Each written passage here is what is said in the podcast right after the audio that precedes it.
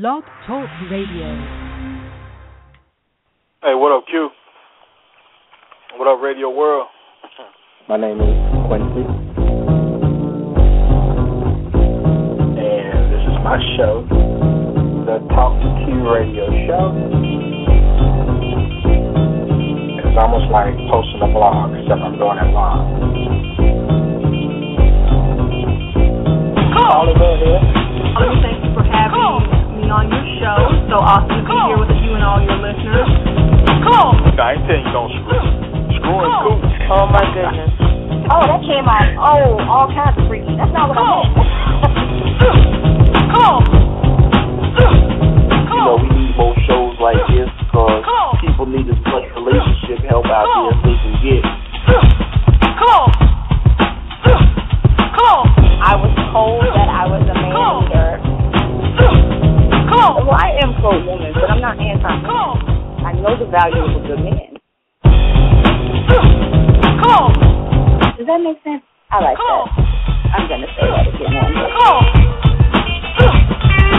Buck, what's going on, man? What up, what up? Come on. Come on. Hey Q, hey everybody. Hey Q, how I bring thunder and lightning every single time.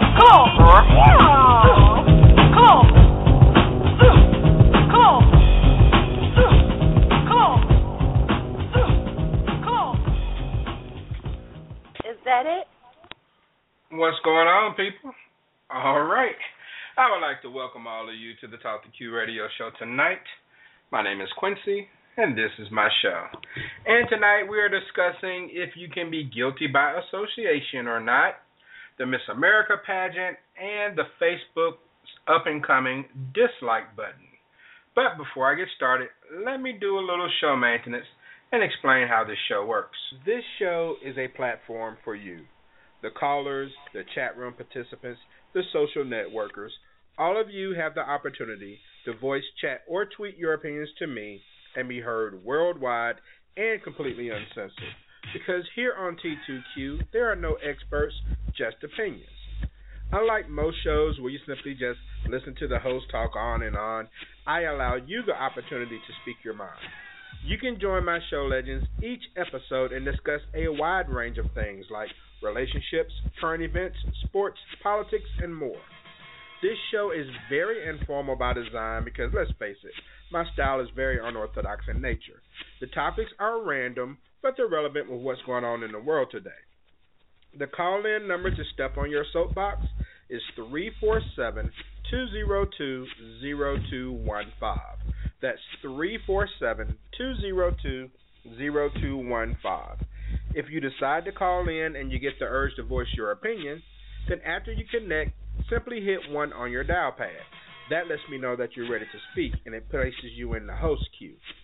And please mute your phone if you're not speaking at the time because background noise picks up easily over cell phones and headsets.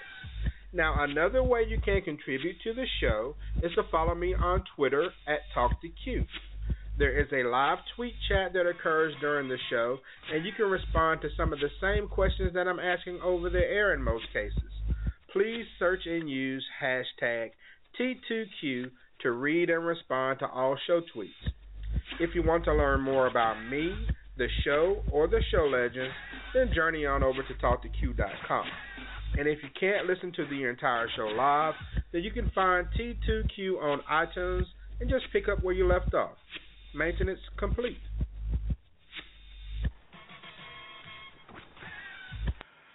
All right, T2Q radio show number 519 starts right after a word from Truth Devour, Crystal Hickerson, and Great Chats. With graceful, effortless writing, author Truth Devour's Enigma series brings to life the contemporary romantic trilogy Wanton, Unrequited, and Sated. There are no limits when it comes to a person's search for true love. This story feels more than real and stays with you long after the last page has been read. Wanton, the 2015 winner of the LA Book Festival Romance category, is the first book in the trilogy that will get your heart pumping from the start. This is no ordinary love story. If it feels so good loving the wrong person, imagine how wonderful it's going to be when you love the right one. Do your imagination a favor. Wanton, Unrequited, and Sated by Truth Devour. TruthDevour.com.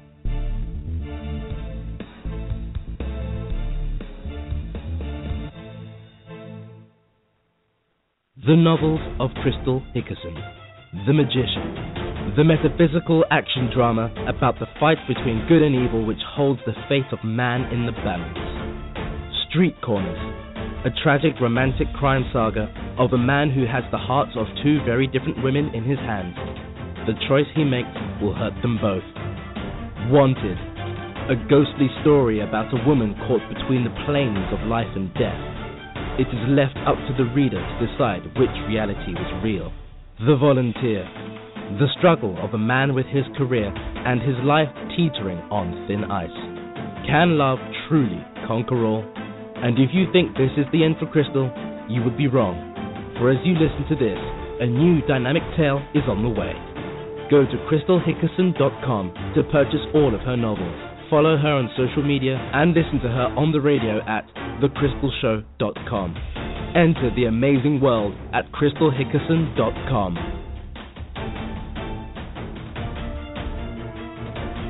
Let's chat at greatchats.com. It's free to join. www.gr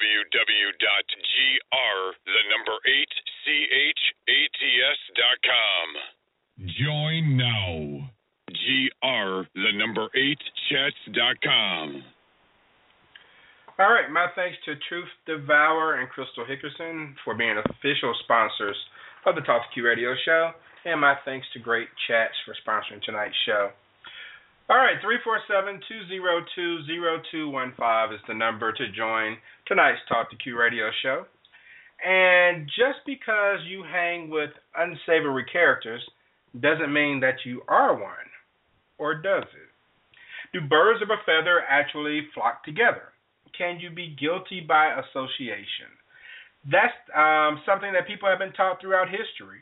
I mean, if you want to avoid being perceived as a certain type of person, then avoid hanging around those type of people. However, I'm not sure that's you know necessarily true. So I'm going to bounce some questions off my show legends tonight to determine if it's real or not. So let me go to the phones to the 850 area code, the Emerald Coast Line of Pensacola, Florida, and welcome on my man Buck. Buck, what's going on, bro? Not much. What up? What up, man? That intro, man. I just get hyped up every time I hear that. yeah, it's very hype, man. It's very fitting, man. How's it going down there?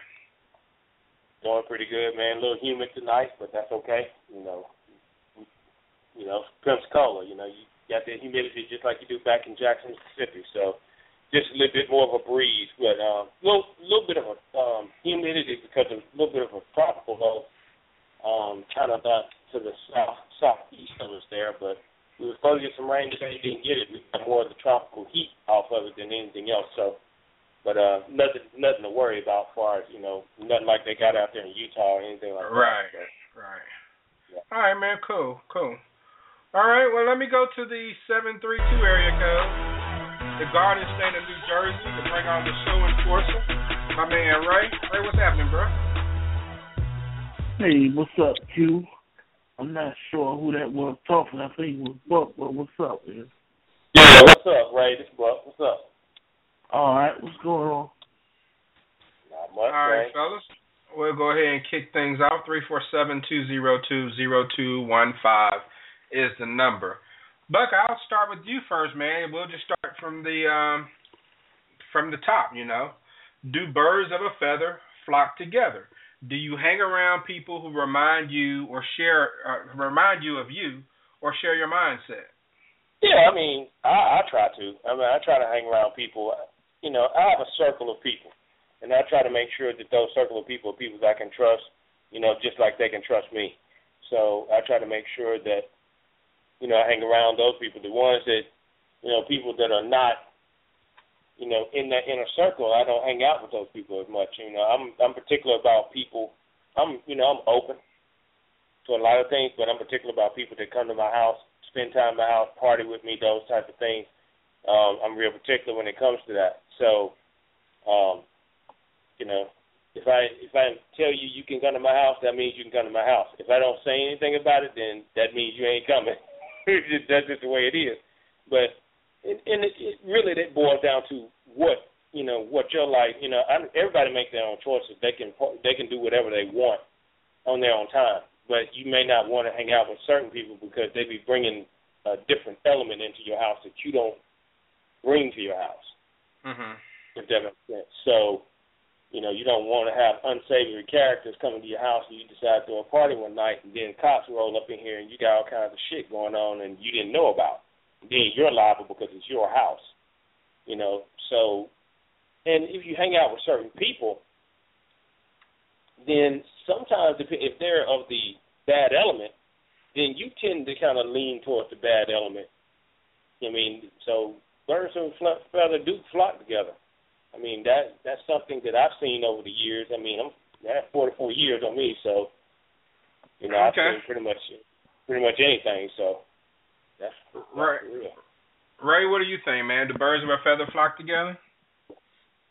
Uh yeah, I would I would say so. And I think that um you know, when you get our age you have to make uh better decisions for who you hang out with because, you know, you're older, you're wiser, you're supposed to be able to determine who has your best interest at heart and who doesn't. And um I think like what was saying, you gotta keep your circle tight because, you know, in the days of Facebook and all this other stuff, you young kids don't understand. You only got a few friends in this world. And, you know, like that's why I really admire you guys' friendship because it lasted for so long, you know, without you guys going apart or somebody going to jail or y'all just falling out or whatever the case is. I mean, when you had a true friend, a friend to do anything for you because he look at you as himself or as, as a brother. You don't have that in many people. A lot of people like to keep a lot of people around them, but the more people you have around you, the more people you gotta watch. So I think that um you need to keep the circle small, hang around with like-minded people, and just be careful who you let into your circle. Because like Buck says, you know, your friend might be cool, but your friend of a friend, he may not be. You know, and you just have to watch all that stuff. Yeah. And you know, as you get older, I think it's easy to to figure that out. You know, you should be able to count your good your good friends on your hand. You know what I mean? Right. I agree, man. And um, something that um, SPK K13 said on um, Twitter, she said there are levels. My inner circle shares core values, but we are diverse in other ways. There is no growth without challenges. And I think what she says is important. There are certain levels, you know. You may have some people that, like Ray said, are your friends, you know, it may be three, four, five people, something like that. But then you may have associates that you hang out with and you know you're not going to ride or die with them because there's something about them that keeps them from being your friend. You don't have that trust level, you know. So it doesn't necessarily mean that you're like that person just because you may hang out from time to time. However, it's just a certain trust factor that's not there. Um, but your people that you truly call friends are normally going to share some of the same mindset that you do. But uh, Ray, I'll stick with you, man. Uh, why do we always assume that people who hang together are just alike? Well, because you you have to like something about that person, and if they not on the up and up, that says that you like something about what they do. So you know whether a person is a hustler or a drug dealer or or unsavory character, if you hanging out with them, uh-huh. then that means you must kind of somewhat admire the lifestyle. Or if you're a married guy, you hanging out with a guy that's a player. You Mhm. have to say, well, I like something about that lifestyle. Right. You know, or a thief, you trying to learn, damn, man, he went in the store and got five hundred dollars worth of stuff. You know, maybe I could learn something from him where I can go in there. So it says something about you by the company that you keep. Okay. All right. Let me go to the 248 area code, the Motor City of Detroit, and welcome on show legend Crystal Hickerson. Chris, what's going on? Hey, Q, how are you? I'm doing well. And Crystal, what do you think? Why why do we always assume that people who hang together are just alike, you know? Um, well, I guess I kind of agree with what the two guys have said, you know, um, regarding, especially what Ray just said regarding, um, there must be something about them that you like and or admire, otherwise you wouldn't hang around them. But I think sometimes um, our friends, people who you know we consider friends, they were friends for a very long time. Um, a, a lot of them we grew up with, and um, they became my friends. And as we grew, they changed, but we still have a loyalty to them, and we we still want to be around them. Um, we may know core things about them, uh, but there may they may have ways that we know we don't agree with.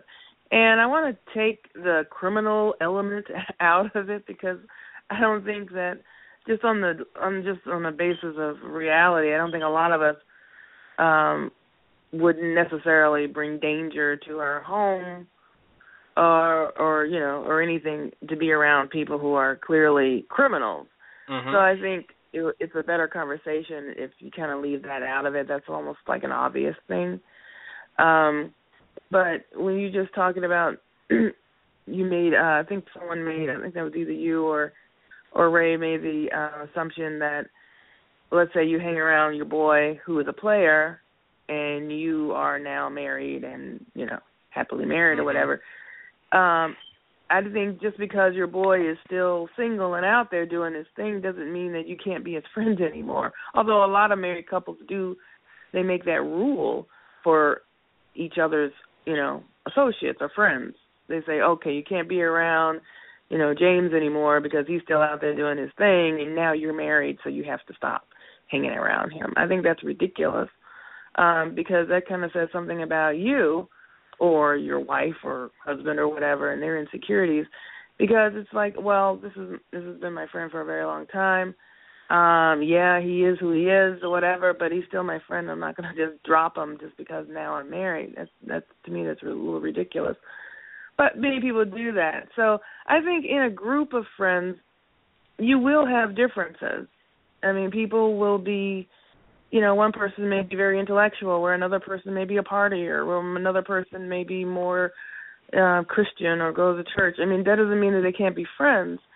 Um so I don't think that you have to be just alike. I know people sometimes people assume that even with you when you're mating, when you're um have in a couple situation, people think that well, you know, there must be why are you guys so different? So why are you you know, why would you be attracted to him or why would you be attracted to her? Well, there's something about them, yes, that um that you you do relate to. And a lot of those things you don't see on the surface. So, um so I think you can be in a group who are very different on the surface. And that's what that's where friendship comes in. You really do know this person and who they are just because Right. they made mistakes or made successes in their life. Okay. All right. I totally get that. Let me go to the 910 area code, the Tar Heel state of North Carolina. Bet he's making his way through the Lone Star state of Texas. The man who plays a doctor on the radio, Dr. Bobby Willis. What's happening, good doctor? Q, what's up, everybody that's on? You know, Crystal, Ray, Buck, and whoever else is on. Uh, Hey, about everybody. Dr. Willis, can hanging around someone who isn't like you ultimately ultimately influence either you or that person to adapt the habits of the other? I think it's possible. Uh, it just depends on your mindset. You know, the it depends on the person that's being influenced. Because um, I know, speaking for myself, I mean, I, I hang around people from all walks of life. I'm talking about thugs. You know, I'm talking about the academic people. I'm talking about rich, poor. I mean, I'm around them all, and um, you know, I decide which characteristics I want to take on. You know, and not so much, you know, let them decide. So I think it depends on the person that's been influenced. Okay.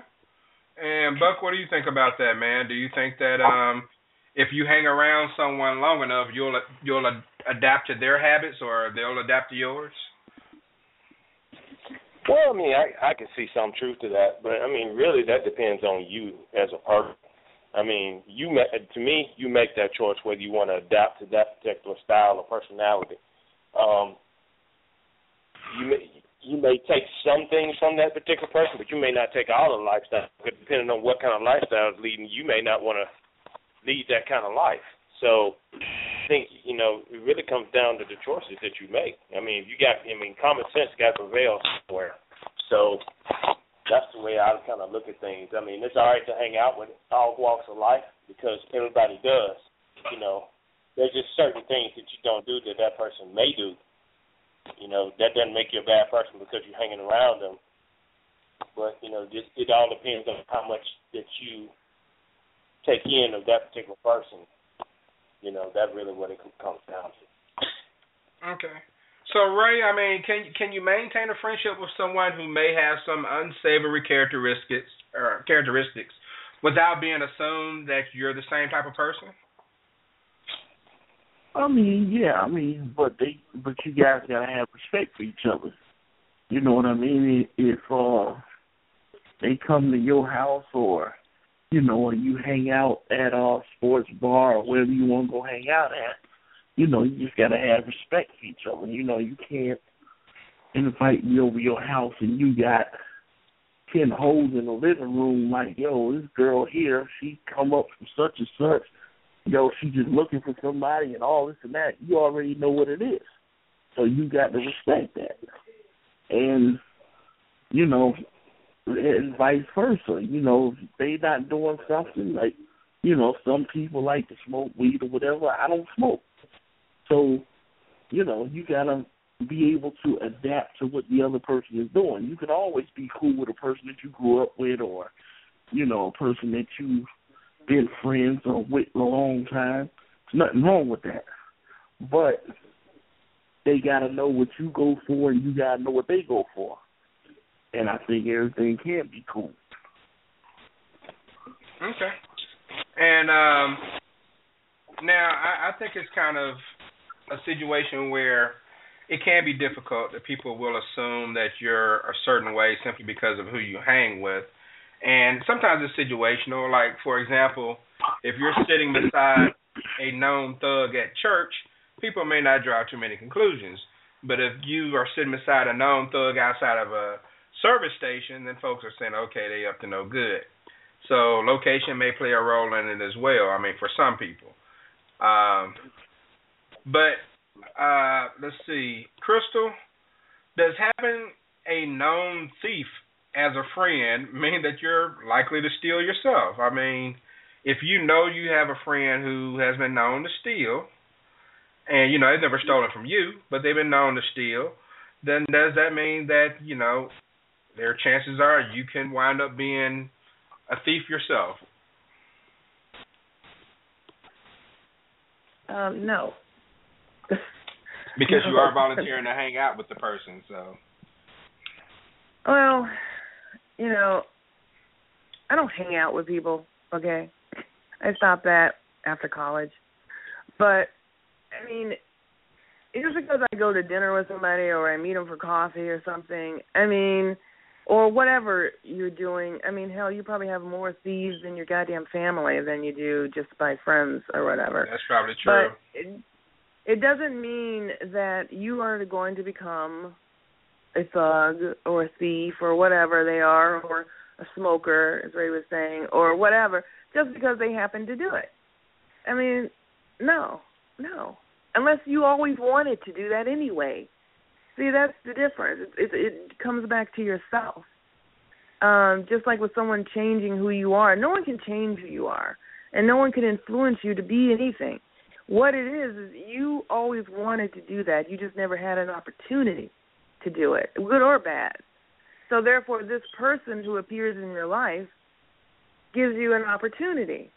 You know, gives you a path, and you can do it, or opens the door for you you know, so for a thief, if you always wanted to be a thief, you think it's cool or whatever to steal as opposed to working for something, then yeah, hanging around them will make you do that because now I have an opportunity to do it. That's all that means. Um, you know, I've known all kinds of people. A lot of them have been criminals, but I've never known anyone, any criminal, to come up to me or anyone and say, "Look, we're going to do this. That's the end of it." No, he's like, "Okay, man, I'll see you later. I got to go take care of something," and everybody knows what that means. But they go because you know nobody has time to train you to do anything or to force you. What what the fuck? We don't have time for that. You know, no one's going to do that now. And if you say, "Well, hey, I want to come along," you say, "Really? Do you really want to come along? What the fuck are you doing? you know, you don't want to Mm-hmm. be here doing this." So, if someone is influencing you, or or someone, if you start doing something because you're hanging around this person, it's because you always wanted to do it. It has nothing to do with that other person.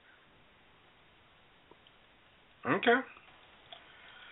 I mean, uh I don't know. I, I don't see myself hanging with someone that I know is a thief, but it's mainly it's not necessarily because you know I have you know that he's a thief. is also because I don't want to get arrested. You know, you get implicated in things um, when you're around people who do unsavory things. Sometimes you get caught up. Uh, I mean, Dr. Willis, does hanging with someone who was promiscuous make you a hoe or a dog? Um, it go back to what Crystal was saying, and I totally agree with her. Um, if if you partake, you probably want to do that all alone anyway.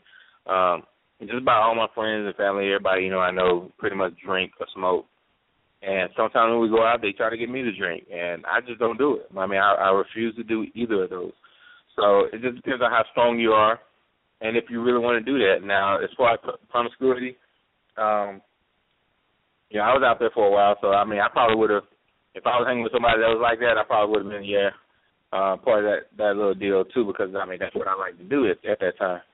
You know, so it, it all depends. I mean, is that is this what you like? Is this something that you wanted to do? And now that you have an opportunity and someone who can show you the ropes, are you going to jump at it? And that's what it all boiled down to. You know, so I mean, I, I you know, just by nature of being with somebody, people are going to draw conclusions no matter what.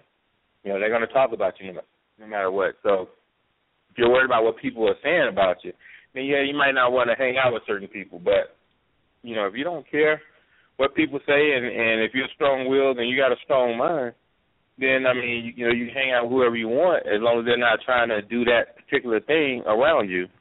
And if they do, then they should let you know, warn you ahead of time. So, a, you can make the decision to stay and do and partake, or you could leave, get out of Dodge. Uh, because, like you said, you know, you can't get arrested for being around somebody if they are in the act of committing whatever it is that they like to do, or whatever that vice is. So, it, you know, it, I, I'll maintain that it depends on your mindset, how strong you are, how strong-willed you are, and if you're uh, worried about you know societal norms and, and binds, you know, and, and, and things like that. Because you know most people they're they're more concerned about what society thinks of them than they actually do about the actual act itself or that vice itself. You know, so you know it just depends on those factors. Okay, Buck, same question, man. Does hanging with someone who is promiscuous make you a hoe? well, I mean, that I'm a hoe. You know I'm a hoe. I'm sorry. Flashback, Whodini. Well, yeah. The bottom line of it is, if I mean, if you hang out with somebody like that and you end up doing some of those things, that that's a choice that you made because that's something that you always wanted to do. That's the way I look at it. I mean, just because you hang out with them, that doesn't make, you know, you can't, you can, if you want to place blame on that person, that's fine. But in my opinion, you wanted to do it in the first place, so that's the way I kind of look at it. Okay. All right. I guess it depends on your mindset. I don't think hanging out with someone who is promiscuous makes you a hoe. Uh, I just don't. You know, I mean, yeah, you'll be guilty by association, but again, that's what we're discussing tonight. Um, I think that you can be a prude and still just enjoy the company of someone who just happens to sleep around. Um, just uh, it's just a different interest, you know. So let me go to the 865 area code, the volunteer state of Tennessee, and bring on Daddy Rich. What's happening, man? What's going on? You you know I'm in the middle of catching Jeb and talking about what he's talking about because it it matters. This is real. oh yeah, because he's talking about smoking. Go ahead. And uh, Daddy Rich, uh, does I, I guess let's say there's there's a woman that you're interested in, right? But her best friend is a straight up and well known hoe. Do you enter do you not entertain dating that friend simply because I mean that woman because her friend is a hoe? Would you assume that she's one too? Well, here's the thing. You might have a good situation. And I'm gonna say this you might say, okay, well, I'm gonna mess with this one right here. If the friend is a known hoe, then yes, the girl might be in the game with her. So you might be able to have a double thing, and you might be able to do your thing and have a good time. So no, I wouldn't pass up the opportunity because you know it's not about uh, you know it's not like I'm gonna marry this chick. I'm just checking her out. I'm, I'm taking her for a test run. You know what I'm saying? So I'm looking at it in the positive way. There's a lot of positive in that I see, but there could be negatives if you're looking for somebody to to be with. But at that point, when I see that, I know that that's not going to happen. You know, if the friends are whole real bad, she's already trying to give me signals. So you know, I'm looking at it like this. Okay, cool then. This is how we're gonna play this, man. You know what I'm saying? I'm gonna get what I can get out of this and roll. All right. Crystal, let me throw the question to to you. You checking up, out this dude. You checking out this dude, and you know, dude, his his best friend is a known hoe. Do you take the time to fool with dude, or do you just assume that he may be a hoe too? Hey, Daddy Rich. um, first of all, all men are hoes. I don't know what you're talking about. I mean, the ones who aren't hoes are just don't have an opportunity to be one. That's all. Okay. So for whatever reason, maybe his boy is taking up all the, you know, all the girls around him, and he just can't get it. Maybe he don't look as good. I don't know. But anyway, no, that wouldn't deter me, or I don't think it would deter any woman. you know, it really doesn't. I think what deters women, I think, is not the fact that his boy is a hoe. It's usually because his boy is, you know, trying to take him away from her, like um trying to get him out there, keep him partying, keep him whatever, because he wants his friend, you know, around. That's really what we think about, not that you know he's out, you know, hoeing around too. I mean, no, and because he's a hoe anyway. I mean, he's a guy. That doesn't even make any sense. wow. Doctor Willis, what you think, man? Oh man, um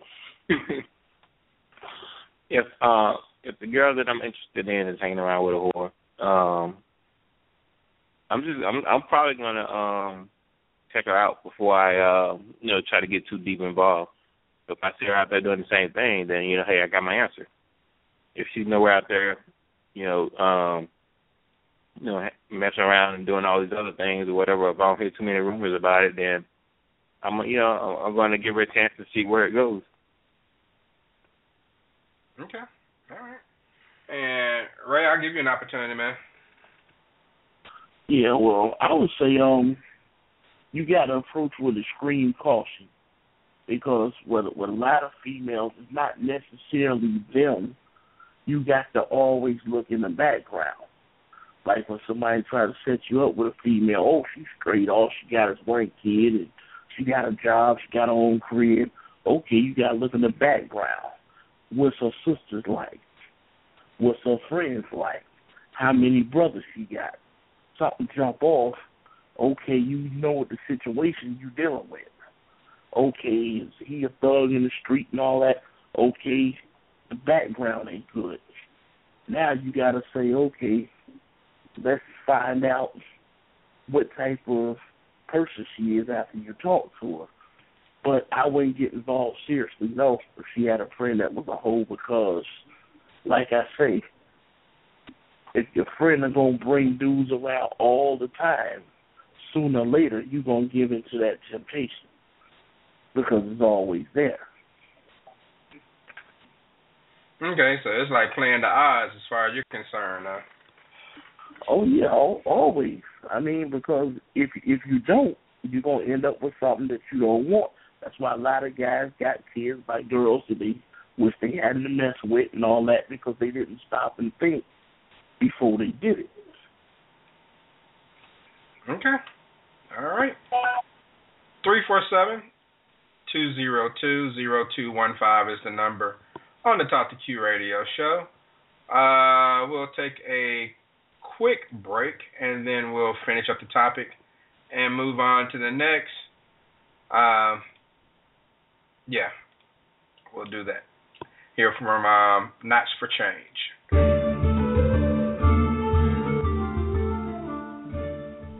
Knots for Change is a humanitarian and animal welfare organization dedicated to support those in need of help. Located in Toronto, Ontario, Canada, our products are trendy rope bracelets with anchor clasps emblazoned with a tag word. The tag word on each bracelet represents a specific cause, which will be matched with a charity. You see, Knots for Change's goal is to build relationships with charities worldwide. The causes we support are animal welfare, education, medical research and prevention, environment, human rights, veterans, world aid and development, mental health and wellness, health and fitness, and child development. You can find us on social media such as Instagram, Twitter, and Facebook by searching Knots for Change. That's K N O T S, the number 4, C H A N G E. We'll also be launching our website on September the 10th, knotsforchange.ca. That's K N O T S F O R C H A N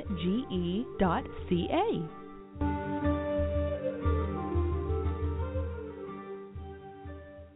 Hey, this is Lisa Dean from ChilltownTV.com and Lele's Ultimate Date from Hell, and you are listening to the Talk to Q radio show.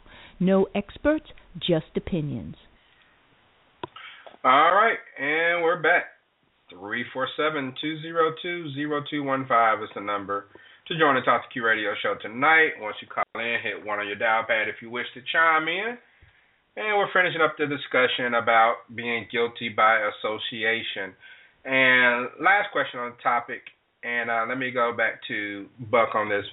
Buck, will two people who are birds of a feather ultimately conflict with each other because they're pretty much one and the same? Well, I mean, I got to keep, I got to stay on the same path I've been on all night. I mean, it, it depends on, you know, the other.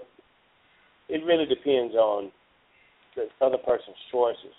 Um, they can be buds or what have you, but I mean, it really depends on, you know, if that's something. Sometimes you hang around people because they like that particular lifestyle, and they really, you know, if they have the opportunity, they act upon it. And I think that's what happens sometimes. Um, and it, you know, depending on that person, they may not be strong enough to, you know, make it, you know, be able to resist the temptation of doing something that, you know, could be illegal in in some shape or form because the other person has gotten away with it for so long. It doesn't even have to be illegal. It could be something entirely different. But the fact of the matter is they always get away with it and then, you know, the other person is hanging out with them, they want to do the same thing because, you know, they figure they can do it too. So it really depends on the other person and, you know, if it's something that they want to do or they, you know, something that they fantasize about. In my opinion, you know, you make that choice. Okay. And Ray, what do you think, man? Do you think that um, people who are ultimately alike, man, excuse me, people who are alike will ultimately conflict with each other because they're kind of one and the same? Like, for example, if two guys are both doggish guys, will they ultimately conflict because maybe they'll end up going after the same woman or something like that? Well, I think anytime you're friends anyway, you're to bump heads sooner or later about something. I don't care how tight you are. I don't care if that's your brother, if that's your your best friend. You're going to bump heads sooner or later about something. It's just how you resolve it, and you know, you gotta realize is your friendship bigger than what you're arguing about? If it is, then you put everything back together. Okay. And um, Dr. Willis? I think that uh, the answer the question, uh, just like most of these questions, are you know yes and no. I mean, if you hang with a person, more than likely you probably are similar. Uh, there are you know cases where you know you have nothing in common at all, but you just like that person, you know, um, you know, like their ways, or you know, you like what's going on with that person. You probably want to be, you know, part of the in crowd or something. You know, that's how a lot of these little game bangers start off. These little wannabes start off. You know, they don't, you know, they don't want, they don't bang, you know, but they see it, and and, it, and it's interesting to them, so they go start hanging out with these guys, and then these guys bring them into the fold. So, and you get some that you know never you know go all the way, and then you get the ones that do. So, you know, the, the answer to all most of these questions is you know yes and no. There's no right or wrong answer. You know. Um, yeah. You know, there are people. There are people who are uh influenced, easily influenced, and there are people who aren't. They just like the company. Okay. All right. I think ultimately um, people are going to assume we all judge in some shape, form, or fashion. And I've had many different types of friends. Uh, now I've never, I don't think I've been friends with a known thief because I just don't get along with thieves. I just, man, that just bothers me. People just take from other people, especially when you take from somebody that doesn't have anything. But um, but when I was married, I knew some guys. I, well, I don't know if I can call them friends though. They were just guys I would hang out with occasionally. But you know, they were hoes. They were players. You know, but we could still hang out. They could do their thing, and I wouldn't partake in it. I just sat back and laughed, and and you know, even maybe even in, encourage them to holler at a woman or something like that. Maybe it was my way of living vicariously through them, but I didn't participate in anything that they did. Uh, I know guys who, okay, maybe they don't gang bang or sell drugs or anything now, but back when they were younger, they did, and they still have friends who may still be in that lifestyle. So they're kind of like halfway between that life and, you know, corporate life.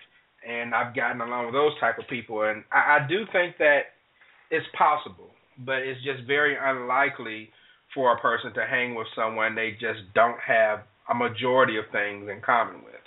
It's just unlikely. And that's just how it is. Now, as far as what people will assume, there's nothing you can do about that. There's nothing you can do about that, and you probably shouldn't choose your friends um, or your significant others based on what other people think. Uh, yeah, it may make it a little harder on your life, but that, that shouldn't necessarily steal away from your happiness if it's something that pleases you.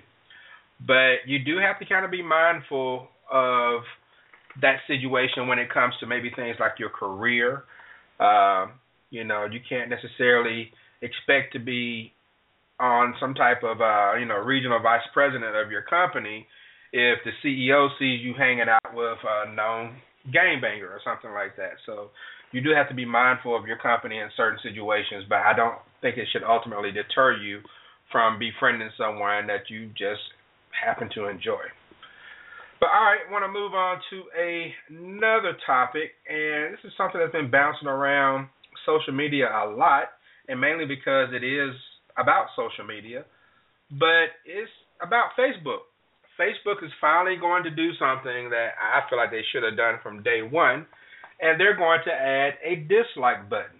So, on top of having a thumbs up for liking pictures, you get to have a thumbs down for disliking pictures or, you know, statements or whatever else you wish to dislike.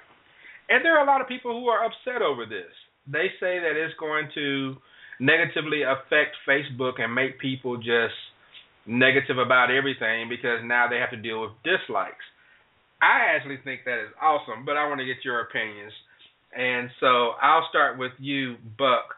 What do you think about a dislike button on Facebook? Is that a big deal? Do you think they shouldn't do it? How do you feel?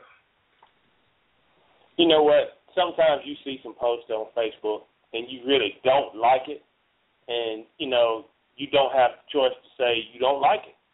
I mean, you got to have that choice. Now, I understand that, you know, for a lot of Facebook people that, you know, it's such a positive, it's supposedly so fucking positive. But um, I do believe you got to have a choice. I mean, you have to have a choice to dislike something. You don't have to. I mean, there's there's no way possible for you like every single solitary post that's on Facebook. If you do, something wrong with you. Ain't nobody perfect. Hmm. so you know, bottom line of it is there's got to be a dislike button because sometimes you just see something. It could be some, you know, somebody post some stupid video about some people fighting over a damn chicken bone or some shit. How the fuck you supposed to like that? I don't like it. so, I mean, because to me that's ignorant. So yeah, you know, but the only choice you got right now is like. So people that don't like certain things, they just don't say anything. They don't post anything or anything like that, or they may say something like, "Man, you know, this is not necessary." Now you have a choice to say, you know, you'll soon have a choice where you can say you don't like it. So I don't see the problem with it. The ones that have a problem with it are the ones that got too much fucking time on their hands, and they shouldn't be on Facebook that much in the first fucking place. Okay. And what do you think, Daddy Rich? Do you think that um the Facebook dislike button is a good idea or a bad idea? I think it's good, man. Only the people that don't like it are the ones that aren't really popular, and so they know that this the shit that they put out there, people are gonna dislike, and that's why the the those people are saying that, man. And uh, you know, I think it, it's a good thing because people put stuff on Facebook that they shouldn't and they should be talked about. They should be told, "Don't put that on there, man." You know, it's it's some things I see on Facebook that's just horrible. You know, you shouldn't even put it on there. Just like that dude with the the, the haircut, the the receding hairline or whatever it was that you had on that day. That shit shouldn't have been. on Yeah, that was funny. but it was though. You know what I'm saying? Stuff like that. Women putting crazy stuff on there because people are trying to do this and that, man. You know, things like that shouldn't be on there, man. You know, so people should dislike it. You should get booed for that, like the Gong Show. You know, get it out of here. All right. And uh Crystal, what are your feelings about the dislike button? You know, they have some people that feel like it will cause confusion. Like, for example, you may put a fight video up there of two teenagers fighting, and in your caption, your comment, you may say, um, "I don't like to see kids fight." But you know, people don't read, so they might dislike the video because they don't like to see it either. But it's almost like they're disliking what you said about you don't like to see kids fighting. I mean, will it cause confusion?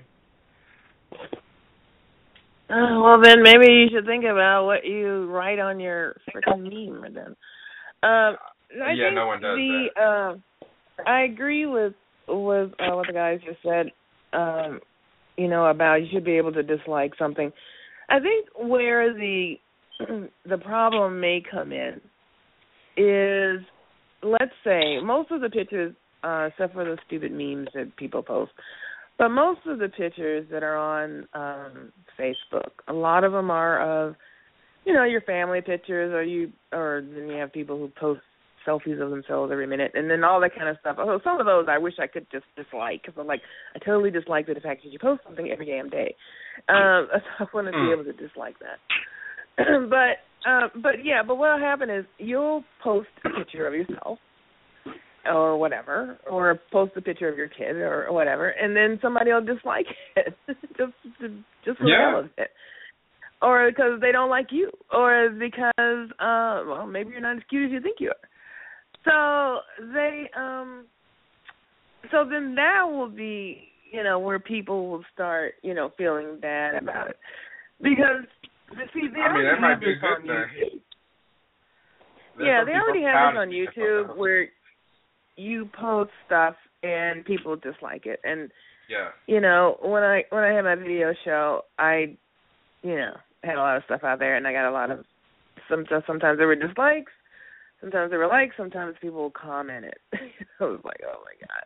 So you know, I mean, so you're gonna open yourself up to that kind of stuff, and and then a lot of times it's just people. You know, they fight amongst each other. It has really nothing to do with you, but um I think it's a good idea overall.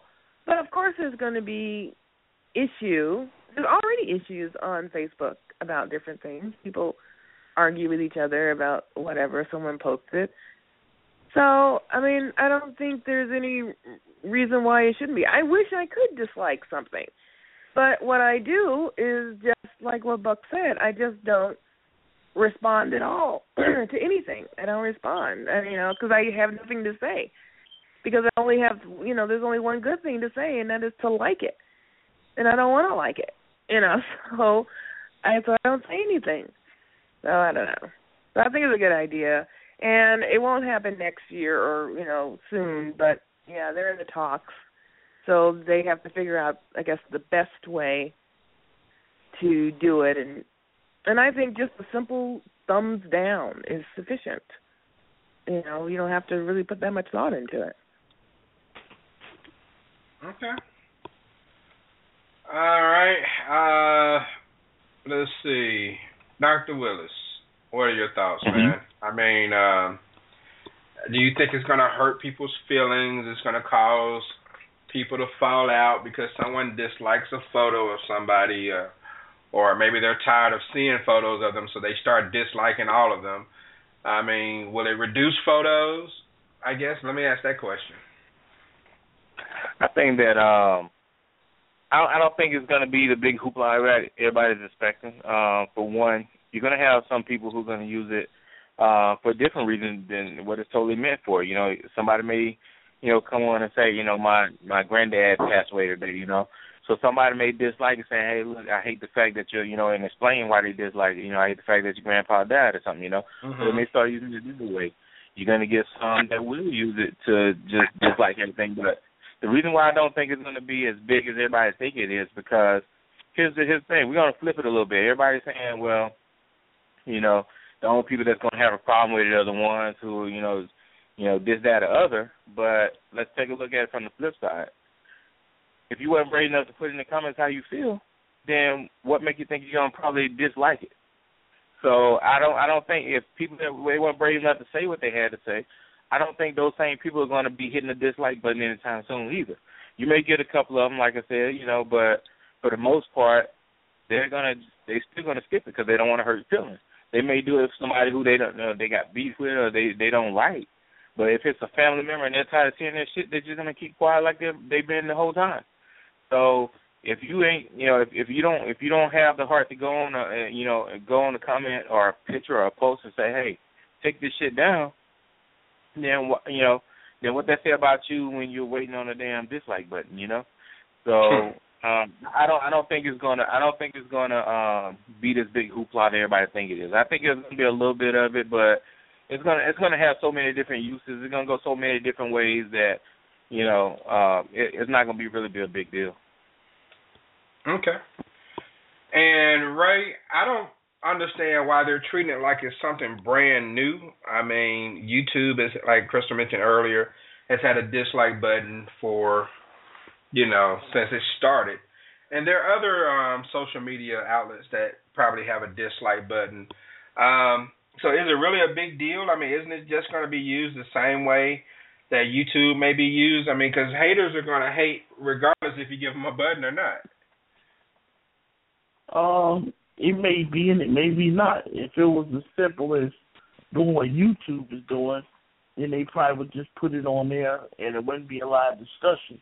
They probably gonna have some type of more little more excitement to go with it of things you can and you can't do and stuff like that. So mm-hmm. you just gotta gotta see what it's gonna be. But, you know, I think it's a, a good idea to have a button because anything you post you must want comments on it. You know, I just don't really get that. You know, you a good breakfast or something, you take a picture and send it out to people and stuff like that and want comments to see what people gonna say. But, you know, that's what people do, so they expect to get good reviews and bad reviews. You know, if people out there just wanna be different, wanna be haters and everything else, so, you know, you could take the finest girl in the world. She's gonna get some thumbs down because somebody gonna be hating out there. So mm-hmm. you know, booty too big, she's the wrong color or whatever. You know what I mean? So all that stuff is gonna come along with it. But you know, I think it's a good idea because if you post something, you must want people to comment on it. Yeah, that's true. I think All in my in my, my field of work is going to be uh, a hard thing because a lot of people are going to get heartbroken. Yeah, when it comes to the music industry or any any type of um service or the arts or something, yeah, all of a sudden now you have critics.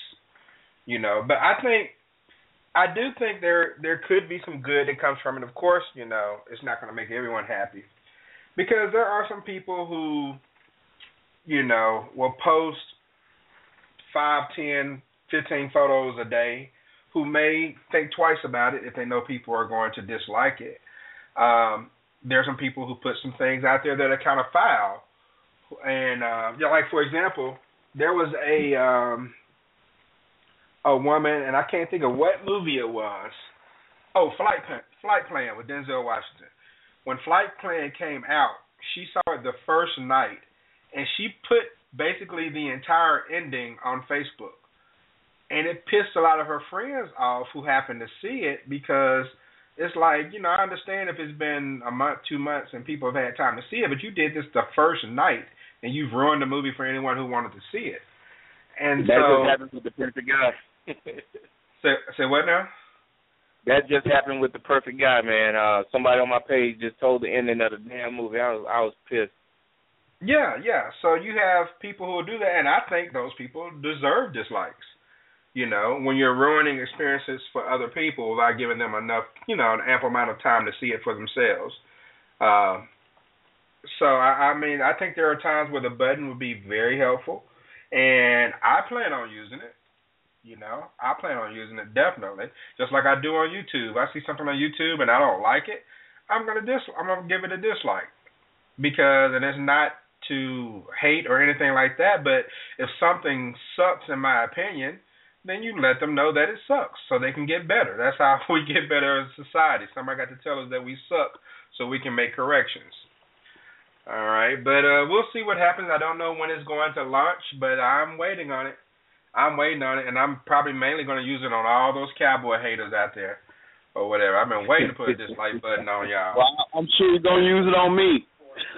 Ooh boy, I'm just gonna have it. Uh, I'll set just automatically. Just anytime someone say something about the Cowboys, but um, I know that there was this app that was created that um, actually allowed you to use a dis dislike button, and that's like three or four years ago.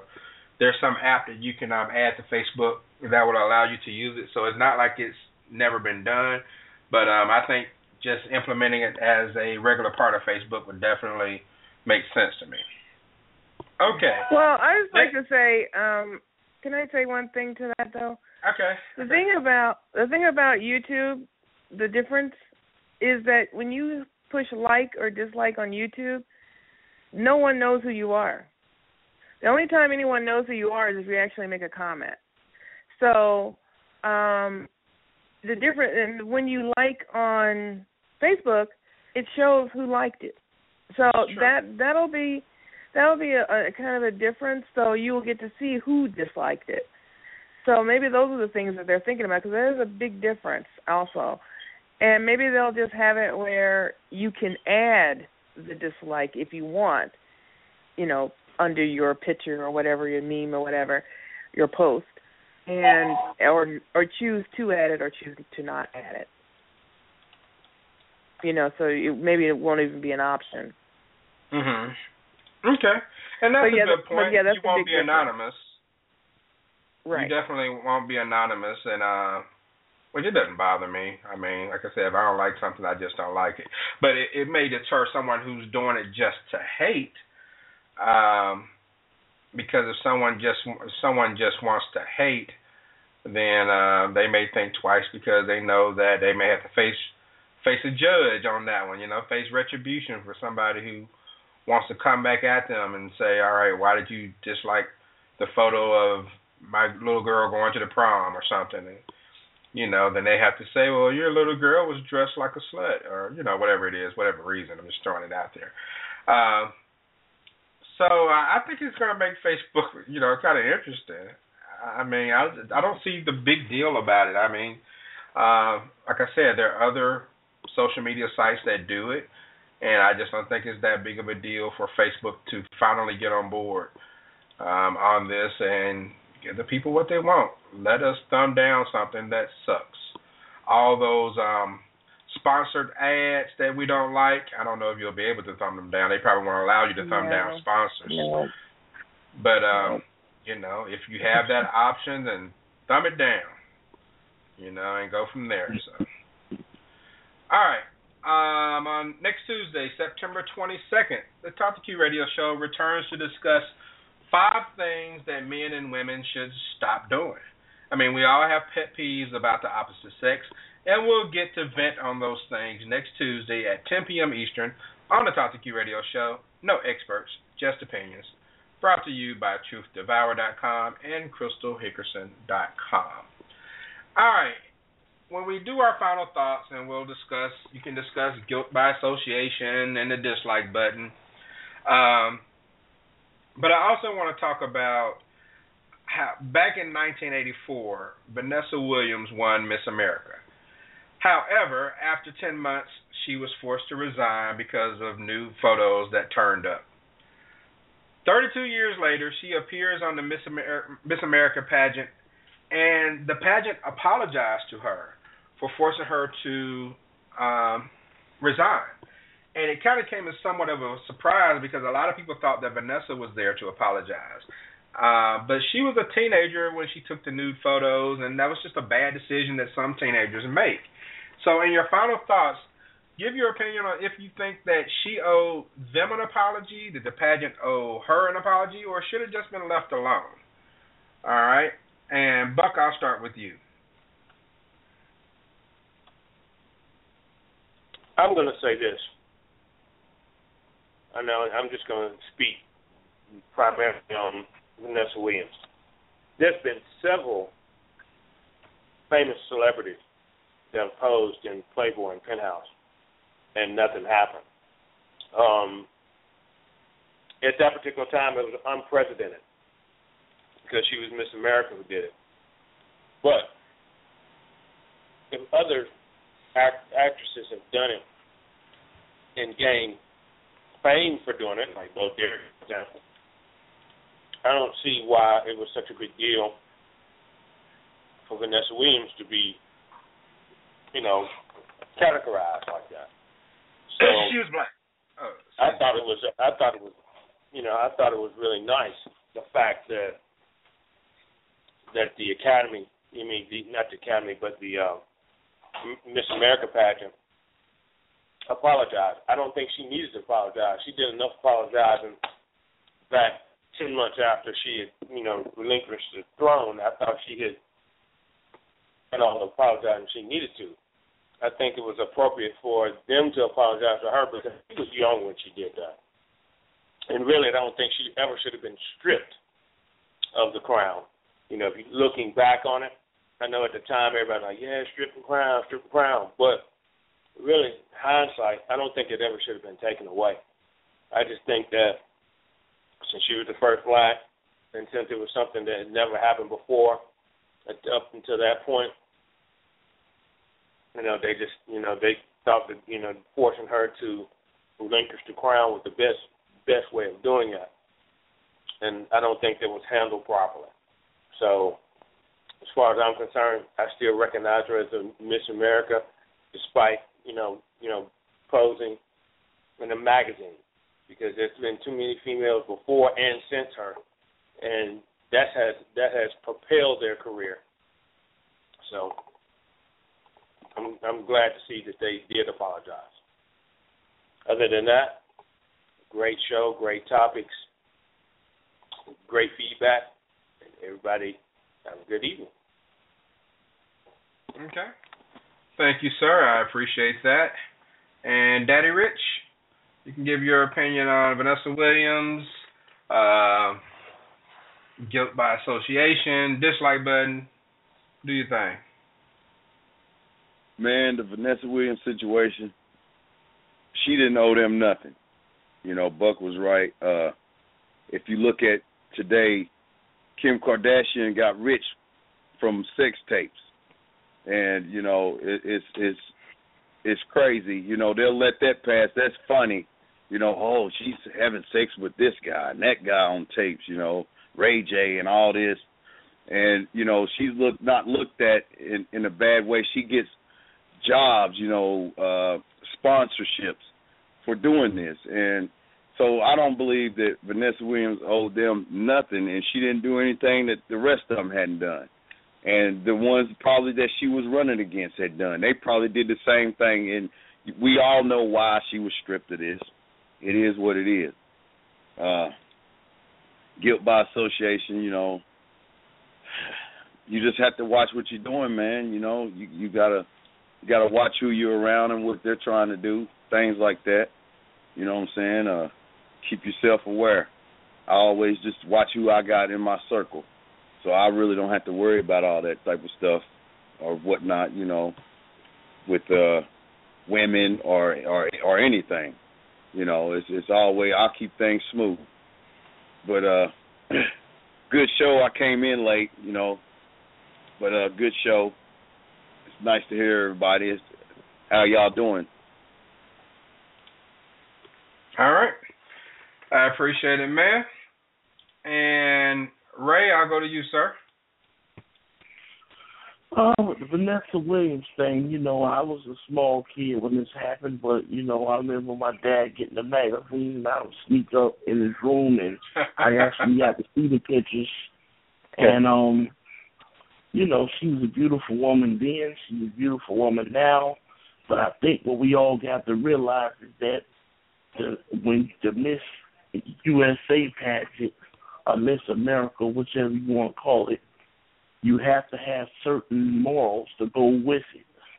And I think at that time, which was 31 years ago, that if you were Miss America, you shouldn't be posing nude. I understand she took the pictures before she became Miss America, but the reason why I think this title shouldn't have been stripped is because they didn't do their research to find out if she had took pictures or whatever the case was, and if it was beforehand they didn't know about it, they should have let it went. But I do believe that if you are Miss America, you shouldn't be doing things like that. Kim Kardashian and you know her sisters and and uh Paris Hilton and folks like that, they don't have a, a moral code to follow because they're not based on morality.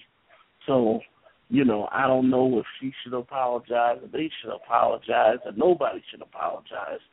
But, you know, I think it, it should, maybe should have been left the way it was, but we shouldn't act like she didn't do nothing wrong because something was done wrong 31 years ago.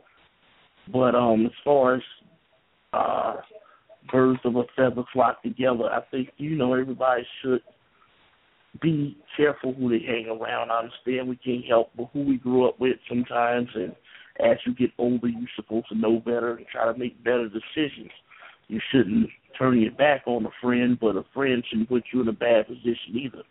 So, with that being said, you know it's a great show, great topic, and look forward to Tuesday show. All right. Thanks a lot, sir. And we're going have some zone coverage afterwards, too, if you want to hang out. And Crystal, what say you, ma'am? All right. Um, well, I have to agree uh, with Ray. The um, Miss America pageants, especially back then, they they did have certain standards, and it was looked upon very differently than they are now. Now they've mm-hmm. they've just gone downhill. Now, I mean, I used to watch them um religiously back then. Because it was you know it was the set of uh, a standard a standard of beauty but not just beauty. It was about their morality their intelligence um their how their poise and grace and all that kind of stuff. That was that meant something back then as far as the pageants was concerned. So having someone who had posed nude was it wasn't like today where it was oh now it's the norm you know or whatever. It was very different. So whether or not they should apologize you know i think they should really should have just left it alone. I mean um if they wanted to bring her back for you know whatever i mean everybody know knew what happened. I mean they can have her back on and make her a judge or whatever But um as far as apologizing, I don't see the purpose in apologizing. And if they were going to apologize, well, are they going to give her the prize money that you know the person won? Um and maybe even are they going to give her I mean her career went very well. I mean, you know, she did very well. She's a she was a uh, very good singer. Um she's, you know, a good actress and she's very beautiful. So her career continued just fine. But um maybe it would have gotten better. Who knows? So are they going to give her damages for that? I mean, if you're going to apologize, I mean, you need to go all the way. So I just don't think any, there was any uh, purpose in doing it. Not now. I really don't, um, because it doesn't mean anything now. It, you know, maybe if it was done five years afterwards or something, maybe that would have meant something because you're still in that era.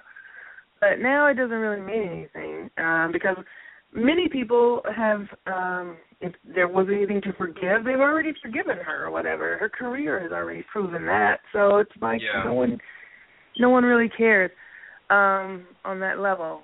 But yeah back then the pageants were a different thing or meant different things to people than it does now. Now i don't even watch anymore because it's so stupid and ridiculous now. But back then it did mean a lot. So yeah she should have been stripped of her crown at, at that point. So, Okay. but anyway, good show, and um, I hope to tune in next week. Thank you very much, ma'am. Dr. Willis, shut it down for me, bro. Um, as far as Vanessa Will- Williams apologizing and all that, you know, um, that was I was young too at the time frame, so I, you know, I don't know all the, the specifics and the details. I just know that she got stripped of it.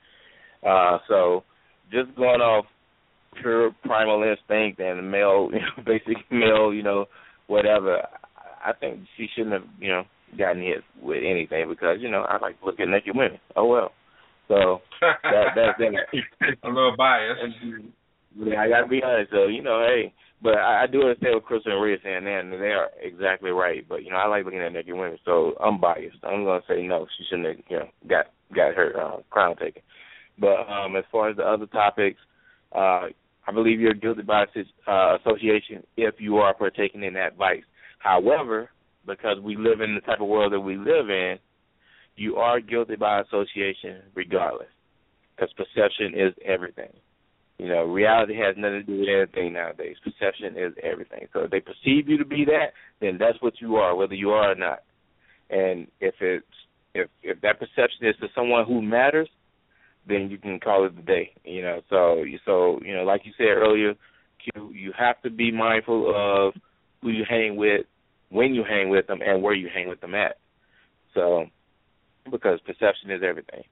And um, and as far as that dislike button, I think it's gonna be a uh, uh, it's gonna be funny and comical for uh for a few weeks, and then uh, I think it's gonna die down. I think um, people are gonna use it spitefully, and then you're gonna use and then some people are gonna create new uses for it. Like I said, they're gonna you know they're gonna use it for you know to to say, hey, look, you know, I understand where you're coming from, and I dislike your situation. Not so much your comment or your post, but I dislike your situation. So I think it's gonna have it's gonna have new uses as well, and um, you know, I don't I don't I don't know if um if it matters either way because I mean I'm the type of person if if I don't like something or if I got an issue with something, I'm just gonna give you a comment on your post and we can have a debate or a discussion or whatever you want to call it, you know, after that. But um for the ones who are waiting on the like button just to like stuff, then you know, hey, kudos, you know, and then have fun with that. But I don't I don't think it's gonna I don't think it's gonna uh be any different. I think they'll they'll be quick to dislike something from somebody that they have no connection to, but they're still gonna be the it's still gonna uh, exhibit the same behavior for those who they do know. So you know, they without trying to hurt their feelings, they're just gonna ignore the, the comment or the post. So I see that I see that that that taking place. Yeah. Uh, other than that, you know, I want to say, uh, you know, it was good to hear everybody's voice. I've been uh, gone for a couple of weeks, but you know, I'm in school now and doing my thing, so I'm gonna That's try to uh, make it do get out here and uh, get on and top it up with y'all though, because I do uh, I do enjoy the show. So, you know, for everybody, have a good night, and uh, you know, thanks for having me on again as always. Thank you, sir. I appreciate you contributing. And all right, and Crystal, I actually want you to hang on for zone coverage for the first question, if nothing else. Um, you may be able to stomach it, not being a sports fan, but just a question. But uh, my thanks to TruthDevour.com, CrystalHickerson.com for being official sponsors of the Talk 2 Q Radio Show. My thanks to GreatChats.com, that's G-R-8 Chats, and Knots for Change. Um, thanks to the show legends and callers and tweet chatters for participating on tonight's show. The upcoming show schedule can be found at talk2q.com. If you want to hear previous shows, then subscribe to me on iTunes or the Good Net, the Good Radio Network, and get caught up. Everyone have a good night. Hang on for some zone coverage. We got to talk some sports. Hey, what up, Q? What up, Radio World? We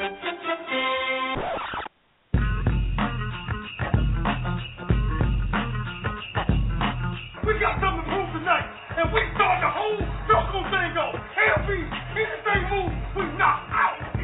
Let's go. Go play intramurals, brother.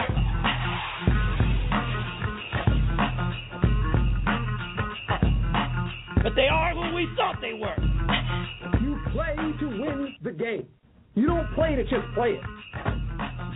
You play to win. Do you have any questions? I got a question. You got any excuses tonight, Roy?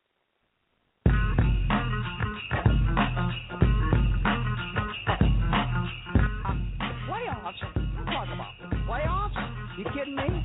Playoffs? I just hope we can win a game. Be a dog. We don't need no meows. We don't need no cats. We need more dogs. But we talking about practice, man. What are we talking about? Practice?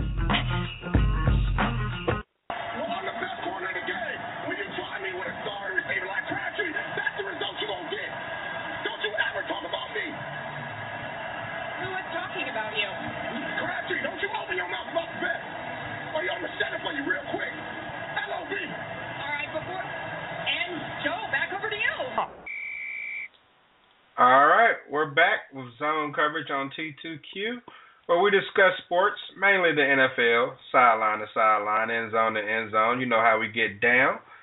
All right, and this first question, I just want to go ahead and throw out um, James Harden. James Harden plays with the Houston Rockets. He's the guy with the ferocious beard. And he signed a $200 million deal, if I heard correctly, with Adidas. Okay. Now, I think that deal is not actually official until October 1st, so let me throw that out there. However, TMZ was um, sporting some photos of him wearing some Nike Air Jordans. And a lot of people are upset over it, saying that even though you haven't officially started your Adidas deal, why are you being seen out wearing Nikes? And Crystal, I want to ask you: Is this a big deal or is it much of nothing?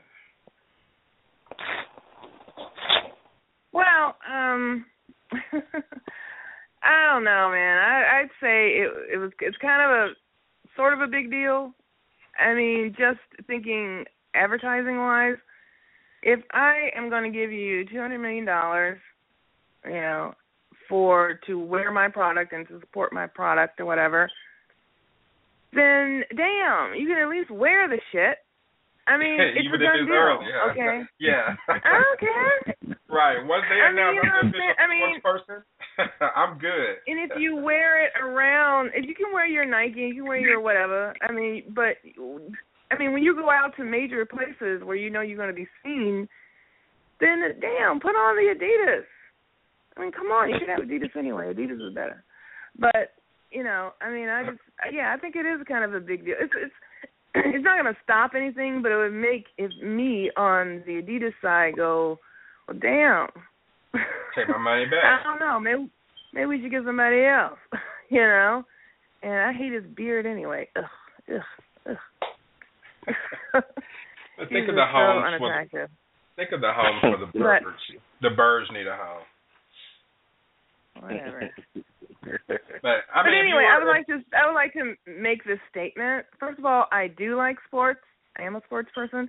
I just don't have all the statistics, and I don't know everybody on the damn team, and so I don't have nothing to contribute to zone coverage because of that. But I love sports. I love football. I love boxing, and I watch tennis.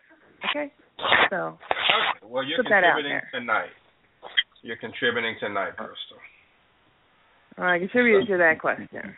Well, let me, let me ask you though, if contribute to other stuff. if you're the person running the um, ad campaigns for Adidas, do you pull your contract now that this is a national sports store?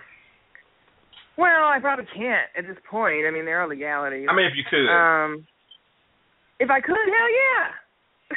Okay. I mean, just on GP. But um, but no, you, you can't do that. So you know, I would just I'd give him a call. you know, I'd give his Okay. agent a call and say, what the fuck is he doing? I mean, hello. um, twenty two hundred million dollars. I mean, you can afford just to wear your Nikes around the damn house. Okay, how about that? okay. I mean, I'm just saying. That's. I mean, I would definitely make a phone call. Yeah. All right, Ray. What do you think, man? Um, I mean, it, it all it all depends on what's written in the contract. But if I were Adidas and a guy did that, I would let him know ahead of time that he is not allowed to do that. And if he did do it, I would snatch my contract off the table before it even gets on the table. That's how fast it'll come off the table. Because they pay you two hundred million dollars for ten years or twelve or however many years the contract that is. I mean, that's supposed to be understood. It's just like somebody Nike make the best shoes.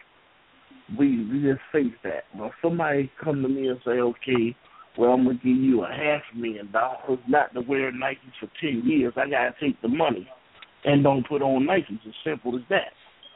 But he didn't do that. And to me that's disrespect to the company. That's only saying, well, I'm only gonna wear them because you guys paid me and all this and that. And that's the type of deal that these athletes is working with nowadays. I'm all for guys getting paid, but you got to have some integrity to come with that money as well. You know, you can't put on a rival shoe and think that it's okay for you to do that, and you are under contract with another company, or you're negotiating to be under contract with another company. To me, that's foul. I would keep the deal off the table. Now you got to crawl back to Nike or somebody and go to Under Armour, but you wouldn't be with us. Okay. All right. I know it was me. Uh, as soon as they told me I was going to be the official spokesperson and uh, gave me my effective date, I don't care if it was in the future. You best believe I would have been donating my Nikes to somebody, to some boys club. Uh, Buck, what you think, man? Right. There you go. Two hundred Well, million first on the of table, effe- effective October first. But you know, until October first, you're not officially an Adidas guy. But it's been announced that you are going to be the Adidas guy. Do you bust out of some Jordans? Bottom line of it is, I think Adidas is owned by Nike anyway. And I don't furthermore, Nike, I don't know. I didn't say for sure. I, I thought that Nike. I know Nike bought out Nike bought out Converse many years ago. I thought sure that they bought out Adidas as well. I'm not sure, but anyway, uh, bottom line of it is this: When was the last time Adidas made some comfortable ass shoes in the first fucking place? But but anyway, Shit, Yeah, Adidas bottom line got the is this. Uh, they ain't never been comfortable for me. I wear a thirteen and a half, and then them, that to me, Hey, bro, I Adidas ain't got, I got than fifteens Reebok. and sixteens.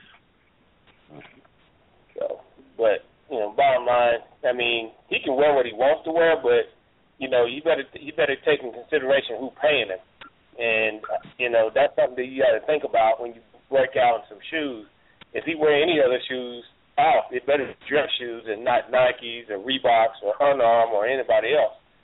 So you know, if he's breaking out another pair of shoes, then that manufacturer needs to go over there and ask him why you wearing other shoes. And if he, you know, since he's the spokesperson, maybe he can give him some pointers on making some better damn shoes. And then maybe he'll be breaking out in those. I mean, that's what two hundred. I mean, you got a spokesperson, you paid him two hundred thousand dollars, then you might want to take some damn pointers on how to make some shoes that's comfortable and worth playing in, instead of just you know walking around in. So, I mean, there's there's different ways you can look at it. That's the way I look at it. You know, if I if I'm you know, a spokesperson or something, then you know, I see the likes and dislikes of that particular product. Because if I'm going to put my damn name on it, it damn sure better be, you know, comfortable or whatever the product may be. It better be suitable for my in my lifestyle. So, but you know, the sponsors do have a right to call on. Hey, you don't need to be breaking out in no Nikes. You need to be breaking out now. You know, wear. Why are you wearing something else? And if you don't want to wear our stuff, then you know we can, you know, we can cut this contract out. So, it's different ways to look at it, but that's kind of where I look at it. So. Okay. I mean, um, shoot, I'm wearing like I get that contract, I'm wearing Adidas dress shoes, I'm wearing Adidas house shoes, uh, Adidas flip flops. I mean, anything they make, you best believe I'm gonna be willing to put it on for two hundred mil. You best believe that. Daddy Rich, what's up, man? You have a different opinion? Oh man, repeat it, man. I was in the conversation. uh, repeat. It. I mean, if you if James James Harden signed a deal with Adidas for two hundred million, but he got caught wearing Nikes. You know, now his contract doesn't officially Ooh. start until October first. But I mean, is he wrong for still wearing Nikes? Man, if they're paying you to do it, you got to do what the contract says. You know, I mean, even though you're right, it doesn't start to October first officially. So there's really no legalities if you really go try to look at it legally. But to honor what he's doing and the respect to the situation, he probably should have not had the shoes on. I saw that a little clip of that on Sports Center or some on TV. Uh now I'm reminded about that. But uh you know, I think, you know, these guys are paid all this money and the amount of money he probably got for that, he probably should have had the Adidas on or, you know, something, man, of the sort. If he was going to wear some tennis shoes, it I mean, what is what is it going to what is it going to take? It- It's nothing just to put the shoes on and find the ones that match the outfit that you got, man. You know, you're getting paid millions of dollars to do it. Just do it. That's what I feel. The money is the key. You don't never mess your money up. That's Daddy Rich. That's why I'm Daddy Rich. okay. And um, Dr. Willis, I'll let you have the last word. Then on top of it, uh, not only is the man making a bad decision with the shoes, he's also hanging out with Khloe Kardashian, man. I'm like, oh Lord, here goes another basketball player that's going down to a Kardashian. Um, I think that um, I think that um, uh, Adidas got a decision to make, and they got two weeks to do it. You know, uh, let's say if if the contract was valid right now, you know, every every contract, especially with these uh, sports agencies, these uh, these these uh, sportswear companies and things like that, every single one of them always build in a clause to protect their company and their image. And if there was a legal contract right now, they can have him by the nuts because I mean, just imagine it's bigger than uh, it's, it's, it's even bigger than what we think it is because just imagine Nike running their head talking about how you know uh uh how stupid Adidas is paying somebody you know two hundred million dollars when they're still wearing their shoe. You know what I'm saying? That that could be a huge uh uh embarrassment for Adidas and and uh and also uh a boosting profit for um Nike. So he would be stuck if, if that contract was valid today. So if if uh if I was somebody at that company, you know, we'd be making a decision uh, decision right now. Hey, what are we gonna do? We need to know right now. Let's not wait till the first. You know, are we gonna snatch this thing up, or are we just gonna give him a warning and let him know, hey, look, we're paying you this much. You know, and and, and that's what they got to decide. Okay. See, let me let me add to that too. I mean, uh, he was offered two hundred million dollars, and Nike decided not to match that offer. Now, this is what he should have done. He should have took whatever Nike he had on the table, which I'm sure may have been a hundred and fifty million, hundred and seventy, or whatever it is, and took the offer because now I can wear all the Nikes that I want to wear and be free to do so. But you, you trying to squeeze every dollar, squeeze every dollar. You shouldn't do that. You're already rich, so to me, in my opinion, you should go with the best deal that works for you. You might can get more exposure with Nike or whatever the case may be. But he decided to go with Adidas. So for the next ten years or so, he should have nothing but Adidas on his feet. If he doesn't, they shouldn't do the deal. Exactly. Okay. All right. Well, um, we'll see what happens. I doubt Nike, not Nike. Um, I doubt that Adidas will do anything. Um, you know, they're just happy to have a high-profile athlete who is coming over from Nike, so they'll probably be, you know, okay with that and not even be concerned about. You know, they'll just try to let it go, sweep, sweep it under the rug, so to speak. But uh just me personally, I mean, now the man can wear what he wants to wear. I mean, like I said, he he's going out with a Kardashian, so obviously he makes bad decisions. But no, I'm just kidding. Uh, that's his prerogative. But I mean, uh, I mean, as far as the shoe is concerned, I just once they announced me as a spokesperson, I'm an Adidas guy. That's just I'm not going to wait till October first. I mean, for what? At that point, why you know why are you playing semantics with a two hundred million dollar contract? You know, I, I'm going to because first of all, I don't think nobody deserves no two hundred million dollars for those shoes. But if you're going to do it, not then, name Michael Jordan. Well, yeah, maybe he's different because he kind of started it all.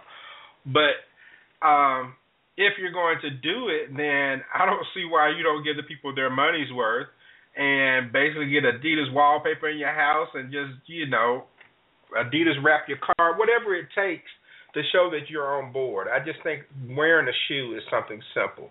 And someone with the resources of James Harden could have had shoes. I'm pretty sure when he signed his contract, Adidas sent him home with, you know, 25 different pairs of shoes.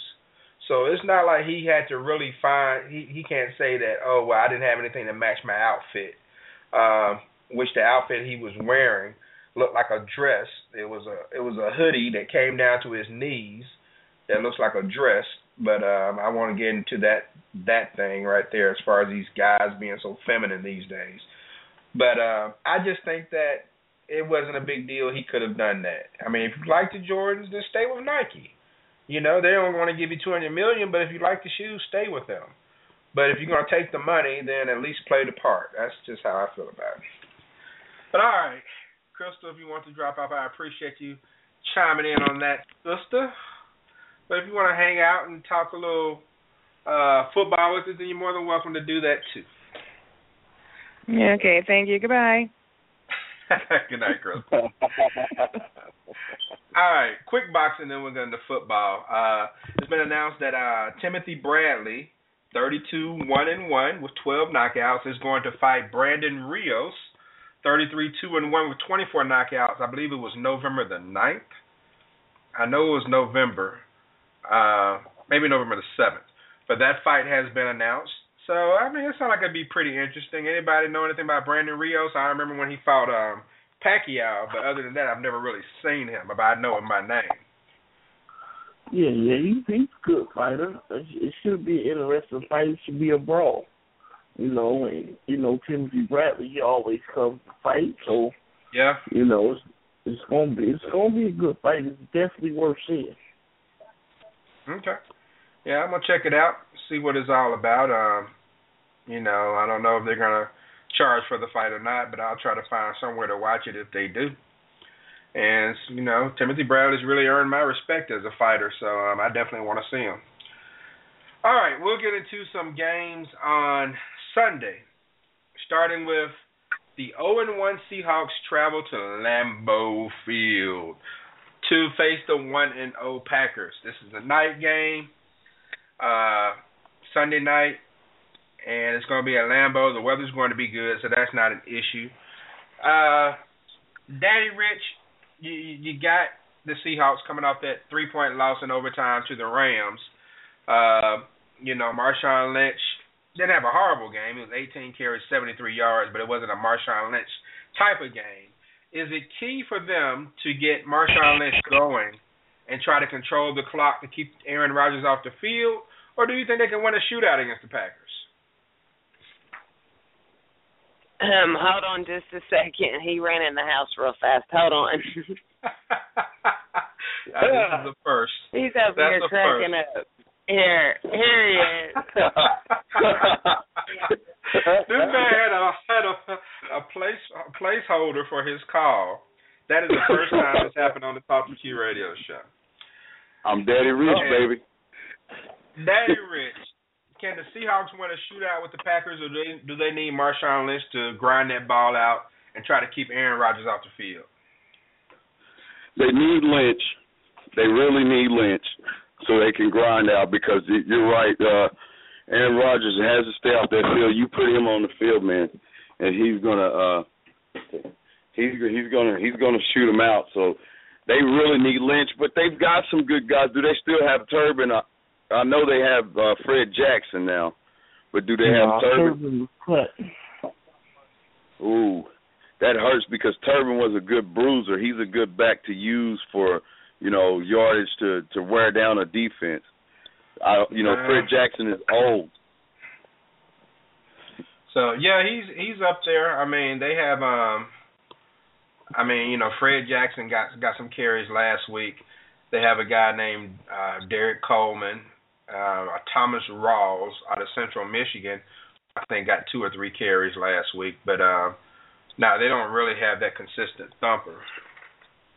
Yeah, Turbin was a good guy, and I think they're they're in trouble this year. I think they're going to have to. He's going to have to rely more on the, uh, the tight end Graham in that game, and you know to kind of grind it out a little bit. They're going to have to use him a lot. I think that'll be a key to that game to keep Rodgers off the field. Little little drops, five, six, seven yards for the tight end. I think that'll help him a lot. Maybe use Fred Jackson as a, a, receiver a little bit. That might help him because the wear and tear on Fred Jackson and whoever these other guys are is is going to be vital. You know, they're going to have to really watch his carries and and him roughing him up. Okay. And as far as what the um, Packers need to do, uh, Dr. Willis, I mean, what's the key to success for them getting this victory over the Seahawks? The Packers, uh, probably just defense. I mean, their offense is going to always, you know, be uh, be productive. So, you know, defense just need to, you know, do what they do and and get better. You know, I mean, as far as I, I mean, for, from what I've been seeing, you know, I don't think Okay. they're gonna have a problem offensive wise. I think um, it's going to be a pretty good game. I definitely look forward to it. And um, any keys to the game you want to mention, Ray? Uh, I think Seattle just got to play their game and you know play solid defense. I mean, they don't have Jordy Nelson, so that's a big uh minus for Green Bay and keep putting pressure on the quarterback. I mean, anytime you go to the Super Bowl, you have a very difficult schedule starting out, and Yeah. going to Lambeau Field is not going to be an easy ta- ta- task. But you know they can do it. They've done it before, and you know even if they do start 0 and 2, there's going to be a lot of people talking, but at the same time, they played two very difficult teams. And, you know, it ain't no time to panic or nothing like that. I still wouldn't give Kam Chancellor his money because they played two difficult teams. But I think they to circle the wagon like they always do, and they to be fine. Okay. Well, Buck, we will move on to talk about your Steelers going up against the 49ers. You will be hosting them um, at Heinz Field at 1 o'clock Eastern on Sunday. Chance of thunderstorm at that game. The Steelers are minus six and a half, by the way. Um, you all haven't played since 2011 when they beat the sleeves off of you all 20 to three. So it's been a minute. You don't get to play them very often, but they're coming off of a 20 to 3 victory over the Vikings where the Steelers, the 49ers looked a lot impressive, uh, more impressive than what everyone thought. What is your key to stopping Carlos Hyde? well, you know, the defense has got to the defense has got to stop. Um, we got to stop the run.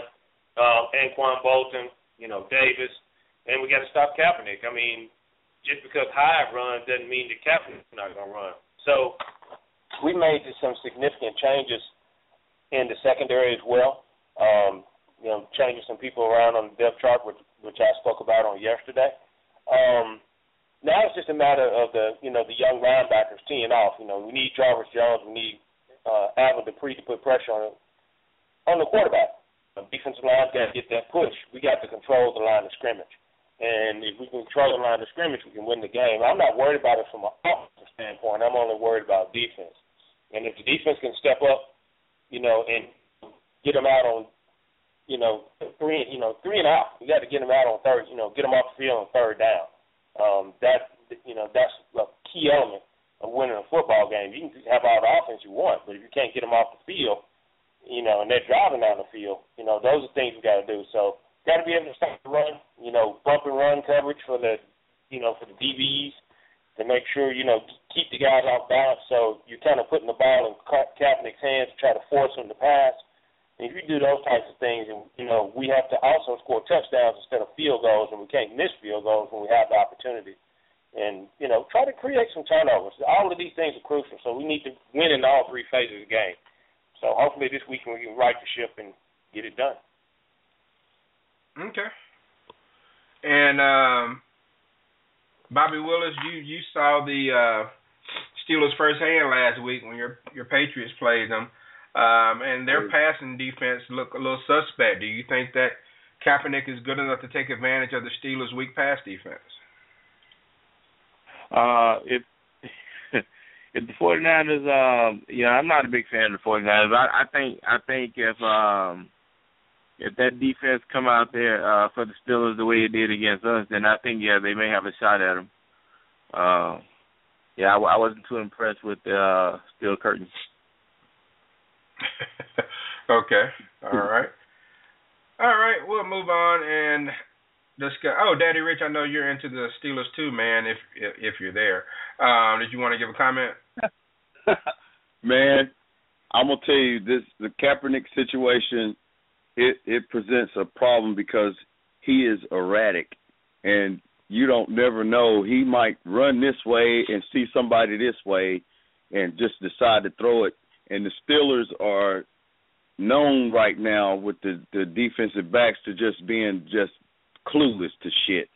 And it's I mean it's like I, I boy you just want to just grab them and say man can you not see this coming you've been doing this forever but uh, he this this that's a problem, man. I see because he's sporadic, and our defensive line is not getting the pressure needed to make this guy rush things and and be stupid back there and and just take off. So you know, and then when he does take off, do we have the guys with Shazier's? He's fast enough to hunt him down and knock him around, but you know the rest of them, who knows? They're young, but we'll see. We'll see. Okay, all right. And um, let's see, Sunday at 4 p.m. Eastern, Dallas travels to Philly. Dallas is 1 0, Philly's 0 1. Lincoln Financial Field, 81 degrees, chance of a thunderstorm. The Steelers, excuse me, the Eagles are minus three. Now, the last time they played, Dallas won um, 38 to 27 in Philly last December. Uh, but we have some different circumstances here. We're doing it without DeMarco Murray, who plays for the Eagles, and doing it without Dez Bryant, who is injured. Uh, so I, I'm looking at this. I honestly feel like that this is the Eagles game, the Eagles game to win at home. Um, and they really need to take advantage of it because if they don't, they're going to be 0 2. They're going to be in a lot of trouble. They're going to be murmuring, murmurs about the coach. But um, I think the from a Dallas perspective, the only way Dallas can win this game is to be able to run the ball. Now that means Joseph Randle, who has 16 carries for 65 yards on uh, Sunday, is going to have to be ready to carry this ball 25 times and average about close to five yards a carry to keep the Eagles' offense off the field because they have a high-powered offense. They're capable of scoring points in bunches and their defense looks a lot better. So the Cowboys can't afford the mistakes they had Sunday. If they turn over the ball uh, this Sunday like they did last week, then the Eagles will win this game easily. But um, anyone want to share some keys to victory for the Eagles to win this game?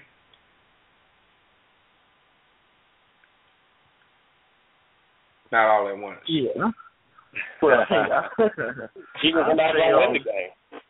The, the, the Eagles, they, they basically got to get off to a fast start, and they got to run the offense.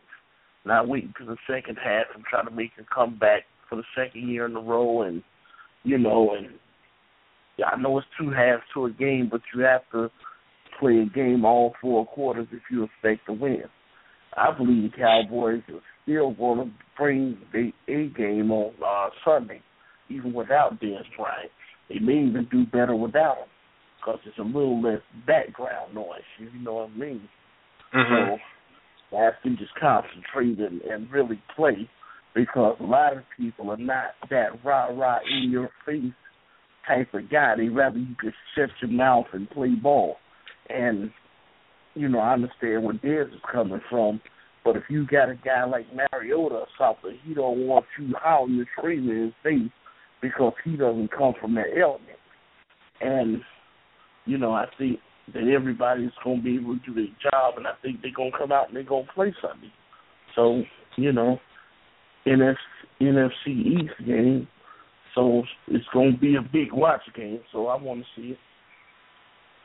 Yeah, it's definitely a must see TV, and I'm gonna try to make sure I have a good spot in the sports bar on Sunday with some friends and and, check it out, um, and see exactly what Dallas can do when they're gonna have to be creative, and they're definitely gonna have to be creative on defense to try to find a way to slow down Philly's offense.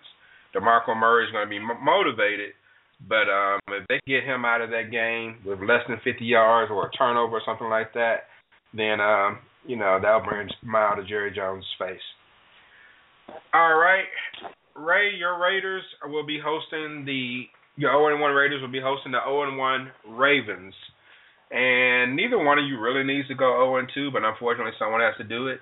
This will be at the O.Co Coliseum, 4 p.m. Eastern. Um, so y'all get a a late game, which is you know pretty good. It shows that um, people think there's some interest in this game. Um, I don't see a line on the game. The last time you all played, Baltimore won 55 to 20 back in 2012. And uh, the keys to victory, uh, Buck, if you want to talk about what Baltimore needs to do in order to get over on the Ravens this Sunday.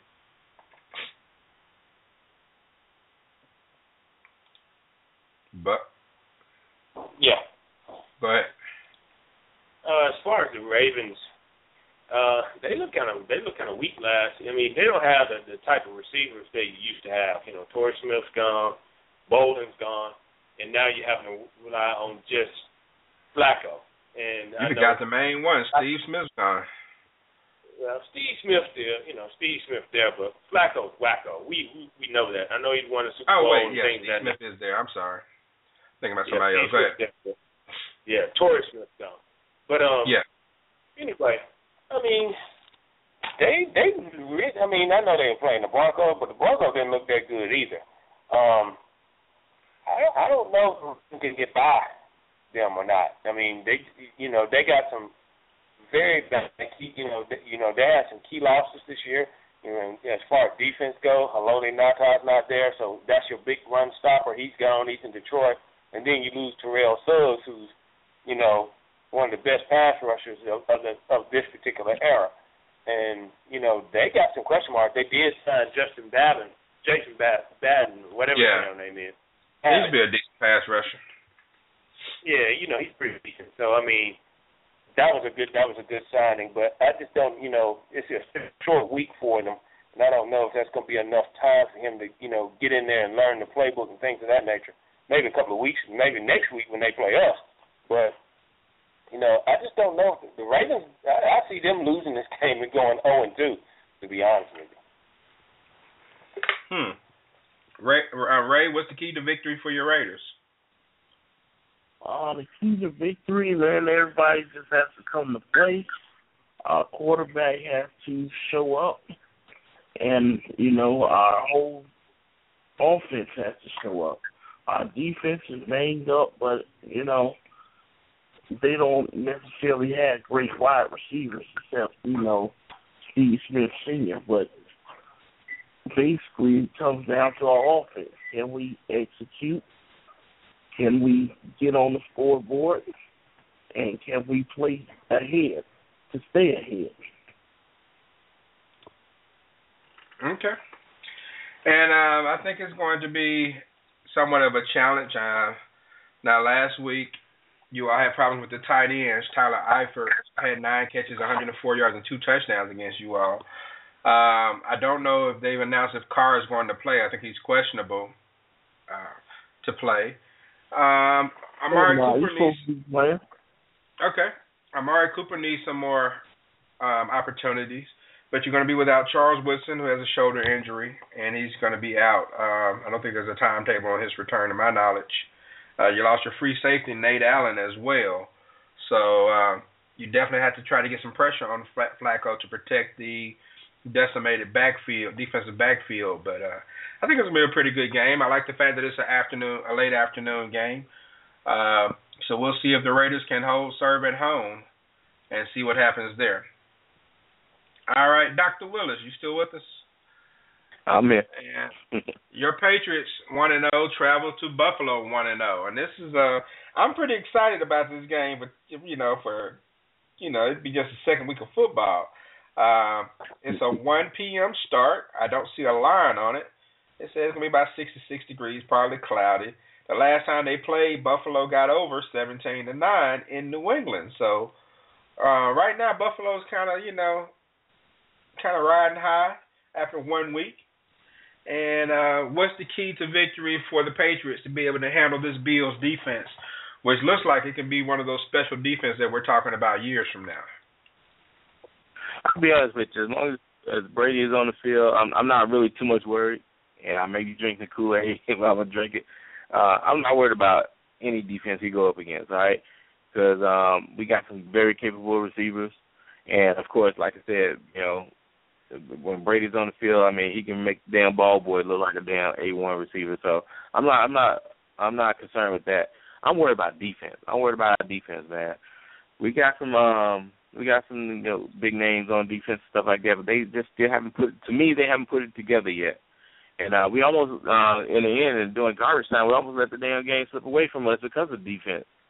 Mm-hmm. So that that scares me the most is, is our defense. We got to we got to find some kind of way to. We got some um, you know inexperienced linemen out there. We got uh you know we got got our, our safeties need to step it up. I mean they you know they they've been playing for a couple of seasons now, so they got to step it up. Uh, I'm just I'm just concerned about our defense. That that to me that's the only area of concern that I see. Okay, all right. And uh, Daddy Rich, that Bills defense, man, can they stop uh, the machine known as the New England Patriots? Man, I think they can, and I think it's going to be tough uh, on Brady. Uh, but you know, Brady is Brady, man, and I, I hope he does his thing because I got him in the fantasy league. So, you know. that's another thing. But I think the Bills are are going to give him some problems, man. I think it's going to be tough on him. I told you those Bills they're tough this year. They're and tough. man, their defense is something else. And um, I mean, they held they held Andrew Luck, who everyone has as the MVP, including myself, to 243 yards passing. And uh Frank Gore had 31 yards rushing. I mean, they just, you know, did what they had to do, and they were efficient on their end and got over 27 to 14 on the Colts. So we'll see what happens, but um, I look forward to this game, man, to see how Bill Belichick approaches this and see what the mad scientist has in store for Crazy Rex. They'll cheat. They'll cheat some kind of way. Some Bills gonna bust their head Sunday. If they do anything Man, like they did last Sunday, they gonna bust the Patriots' head Sunday. If the Bills beat the Patriots uh Sunday, man, all of a sudden you got a very interesting AFC East. Yep. Listen, So, the way them guys coming off their foot wrong, they for real. It's still it's still the Patriots to lose. It's, it's Patriots uh, division to lose. I'm not worried about it. I think I think we got the Bills. Okay. All right. And um, tomorrow night we have Denver one and zero traveling to Arrowhead Stadium to take on the one and zero Chiefs. The Chiefs also have a pretty decent defense. You know, uh, their front seven is pretty good. 8 p.m. Eastern start time, 89 degrees. The Chiefs are minus three. Uh, the Chiefs took care of the Texans last week, even though they tried to let the Texans get back in it, but it was 27 to 20. Alex Smith, was efficient. He doesn't put up big numbers, but he's usually pretty effective. Jamaal Charles didn't do much, 16 carries, 57 yards, but Travis Kelce, six receptions, um, 106 yards, and two touchdowns at the tight end spot, has uh, really made the difference. Now on the other side, Peyton Manning looked looked abysmal. Uh, Ronnie Hillman led the team in rushing, so I don't know where what's his face was, C.J. Anderson, what happened to him. Um, but let's talk about Denver. Uh, I mean, Peyton Manning, did he just have a bad game Sunday, or is he just going to be putting up these pedestrian-like numbers now because he's in the game? He stayed in the game too long. Well, I, I think the fact that you know he's trying to learn a, yet another new offense, and you know he doesn't have the, I guess the, the say so in how the offense is going to be played. Um, mainly because I think you know he, I think Kubiak was hired to kind of preserve his career, maybe try to hold him a little bit longer than necessary, trying to you know get that last rock. Well, I mean, I just don't think Denver has the the tools. You know, they don't have the players around him that they they once had. So, you know, at quarterback right now, um, it's still early in the season, but you know, Kubiak's offense is a little bit on the complex side, even for the young bucks. So, I don't know. It may, you know, it's still out. You know, but you know, you're going up against a Kansas City team that could probably win in Arrowhead or any damn where else that they play. So they got a great defense. They got good pass rushers, and now you know, now you got some guys that can catch touchdowns as far as wide receiver go, and you got a good running game.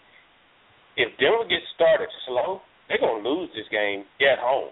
And Kansas City get you know has the potential of being able to. Well, this, this ain't Kansas City. Oh, it's in Kansas City. They were in yeah. trouble. They're in deep trouble. So, I mean, my Kansas City could come out of here and they might just blow these boys out. You know, long they don't turn, the Kansas City don't turn the football over, and they get those long Mhm. sustained drives. You know, they need. You know, in order to beat Denver Broncos, you can keep him on the sideline by getting those 15, you know, 12 to 15 yard, you know, 12 to 15 play drives on the sidelines, and then when you get them out there, three, you know, three and out. Kansas City can win this game easily as long as it's done right. Okay. And uh, it looks like C, um, C.J. Anderson hurt his toe last week, so maybe that's why he wasn't in the game all that much. Um, they will get back Derek Wolfe. I'm sorry, not Derek Wolfe. T.J. Ward, who was suspended for one game for violating the conduct policy, um, but he will return and um, against the Chiefs. And Ray, what do the Chiefs need to do to, um, you know, make Peyton Manning one and one? Well, they gotta just uh play the defense the way he played, the way he do it. I mean, I think that um Denver doesn't have the the potency that they once had, and I think that um basically I I, I think the Broncos is kind of screwing over Manning a little bit because I think they realized that they made a mistake, and the best way to cover for the mistake is to bring somebody else in and change the offense and everything else. Because Peyton Manning has run his own offense ever since he's been in the league, basically. And for you to change it around, ask the man to take a pay cut, that's a smooth way of not cutting them. You know, who asks a guy that throws for 4,700 yards and 39 touchdowns to take a pay cut? You know what I mean? But he doesn't look good in this offense. I don't know if it's the first game of the season or or what, but you know, I just see the ball wobbling more than it has in the past. And I think Alex Smith, uh, Jeremy Maclin, J tight end, it's going to be too much for Denver Broncos tomorrow. So we'll we'll we'll see what happens. But and then my man Justin Houston too. I think he's going to be on Manning about three times tomorrow. Hmm. So I look forward to it. It's a good Thursday night matchup. Um, I still don't really care for the Thursday night games. I'd rather they do that after Thanksgiving. But hey, if you're gonna have matchups like this, I'll go ahead and tolerate it this early in the year. I'll get used to it at some point. All right, the last one I want to discuss is also in the AFC East, which is becoming one of the most interesting divisions this year. The 1 0 New York Jets travel to Lucas Oil Stadium to battle the 0 1 Indianapolis Colts. The Colts are a minus seven for this game. 8 o'clock start time. This is a Monday night game. The last time they played, the Jets beat the Colts in 2012 35 to 9. Um, but so it's been a while since they've played. But when we look at how the Jets played in the last game, I mean, they beat the Browns 31-10. Uh, they had a great defensive performance. They uh, got some efficiency out of Ryan Fitzpatrick. He wasn't uh, very good, but he was okay.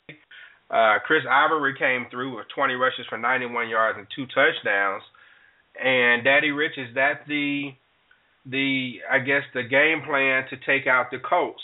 Ground it out on the ground, try to pick up first downs whenever you have to pass, you know, just enough to get the first downs, and just move the chains and keep Indy off the field. That may work, but then you got to rely on that defense to make sure that uh they keep that that that guy in check, man. But it's gonna be hard. Lux, Lux, uh, he's pissed off. I'm sure. yeah. So that's going to be a tough task for them. I mean, going in there like that, that's going to be a tough task. Um, but maybe their defense can hold. I don't know that that that game. I think is going to go end up going to. Uh, I think Indianapolis. Go, I just think Indianapolis is going to take that man. I think Andrew Luck is pissed off, man. He, you know, he's one of those guys that that thought about what happened to him the last game and that that's not going to happen this time, man. I I think the Jets are in for it. Okay.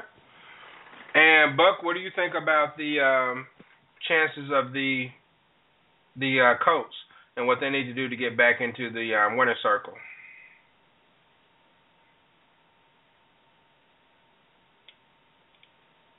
Uh oh, Bucks drop. All right, Ray, I'll throw that question to you. What do you think of the chances of the Colts um, and what they what do they need to do to get back in the winner's circle?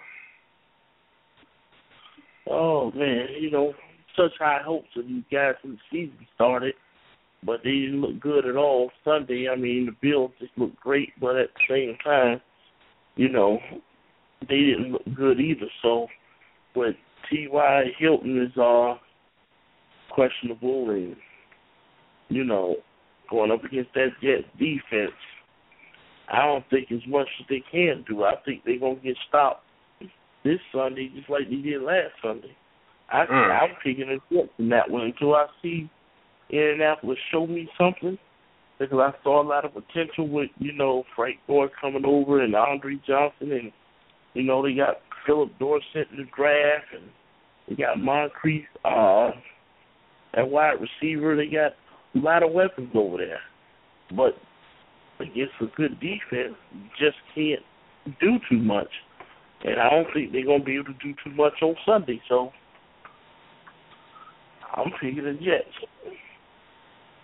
Okay. All right. Um, I think it'll be a pretty big upset if the Jets. Well, I, from a preseason standpoint, it'll be a pretty big upset if the Jets pull this off. Um, I definitely think they're capable. I mean, can they do it? I don't know. I mean, we'll find out. Uh, but I just think that the Jets are in a good good place right now. If they can go two and zero, oh, they'll gain a lot of respect if they knock off the the Colts. They'll gain a lot of respect. All right, want to talk about some college football before we shut some things down. We have some top 25 matchups this week. number 19 BYU and number 10 UCLA will play um, in Los Angeles. Both teams are 2 and 0. Both teams have um, freshman quarterbacks, so that's going to be kind of interesting to see the freshman quarterbacks and see if uh, what happens there. Now Georgia Tech, number 14, goes to number eight Notre Dame. Both of them are are two and zero.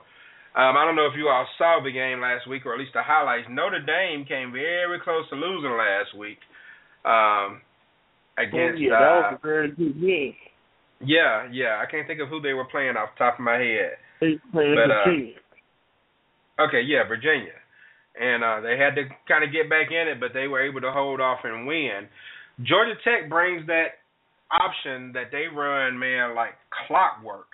And so, I mean, Ray, do you, do you think Georgia Tech can go up there to South Bend and pull off the upset? Um, I haven't watched Georgia Tech yet this year, so I can't see. But I know that that Brian Kelly gonna have them guys ready, and I think this this freshman quarterback is is better than Zaire. So we we we, we shall see.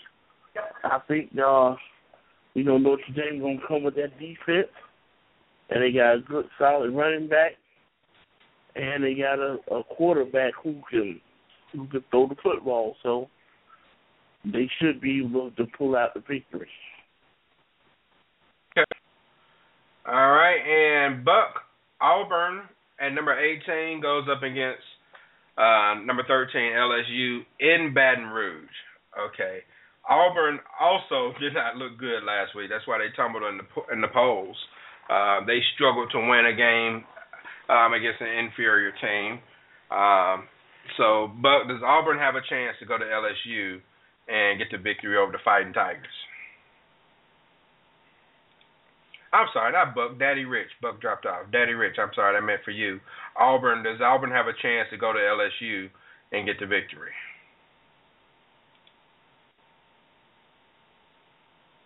Well, Daddy Rich. Oh, okay. yeah. I don't I don't know, man. You know, LSU I think has got a pretty tough team. They had a tough game last week and they prevailed. Uh I don't think so, man. I think Auburn may have some questions. They may have some situations. I don't know what's going on there, but or maybe the team they played. Who was it they played last week? Auburn. Jacksonville State. Yeah, Jacksonville State. Mm, mm, mm. wow. Uh, no. They. I. To me, right now, no. I don't see it happening. I, I think. I don't know, man. I don't think so. I, I think it's gonna be a bad whooping. It's gonna be a bad one. Hmm. I think Ray. LSU's gonna do it. Ray, you think you know LSU played halfway decent against Mississippi State last week? They fell asleep towards the end of the game. Um, but can um can can Auburn beat LSU? I mean, I think they can, but I don't believe they will. I mean, maybe they just had a bad game last week because they was looking ahead to LSU, but at the Mhm. same time, you know, LSU did LSU pull that out against Mississippi State? Yeah, they won. Uh, Mississippi State missed a field goal at the at the buzzer. Okay. Yeah, I think LSU um should be able to uh to beat Auburn at home. They have uh Walter Peterson down there or Leonard Fournette, so they should be able to do Man, that dude last week, man, that doggone um Leonard was running that rock, man. He looked like Herschel or something, man. He just like a, a man amongst boys. Yeah. That's it. It's So, Walter Peterson.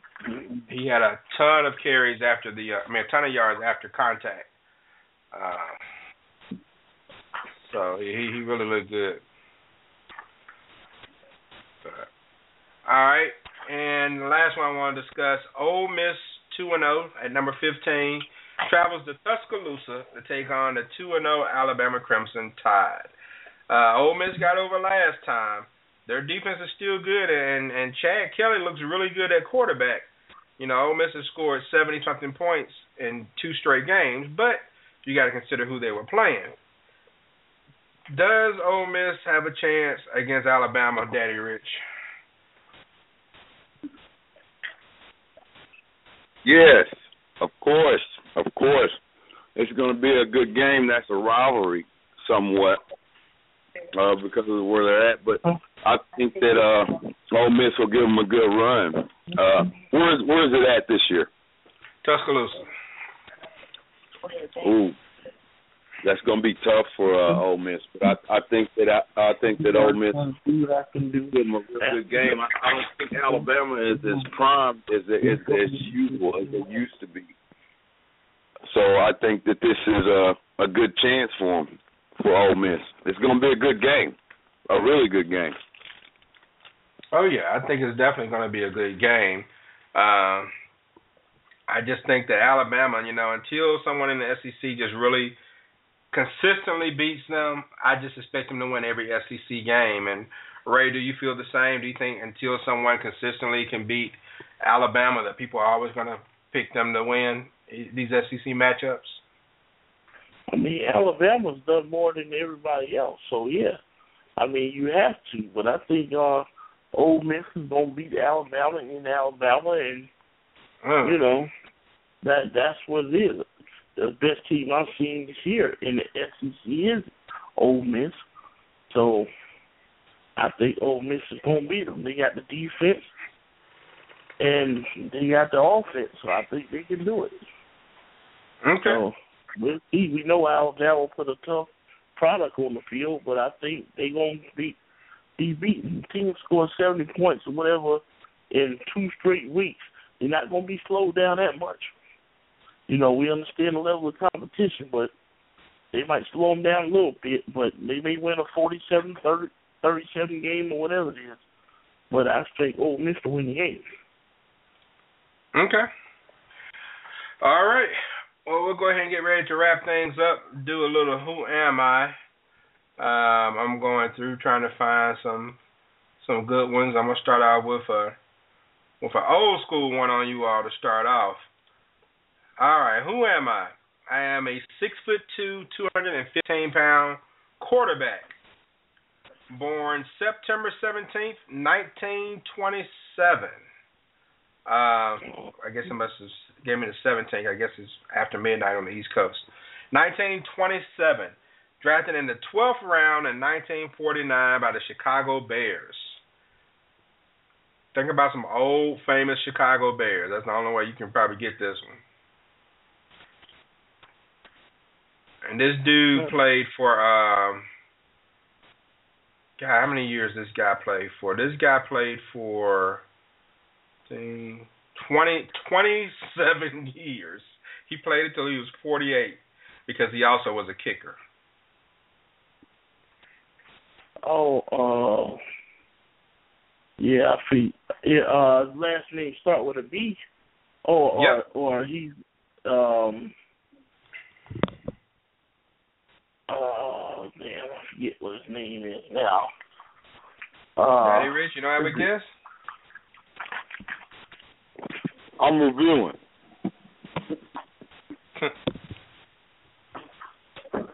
Glenda, something like that. That's it. Oh, yeah. George Frederick Okay. Blanda. Yeah. And uh dude in 1962 that dude threw 42 interceptions.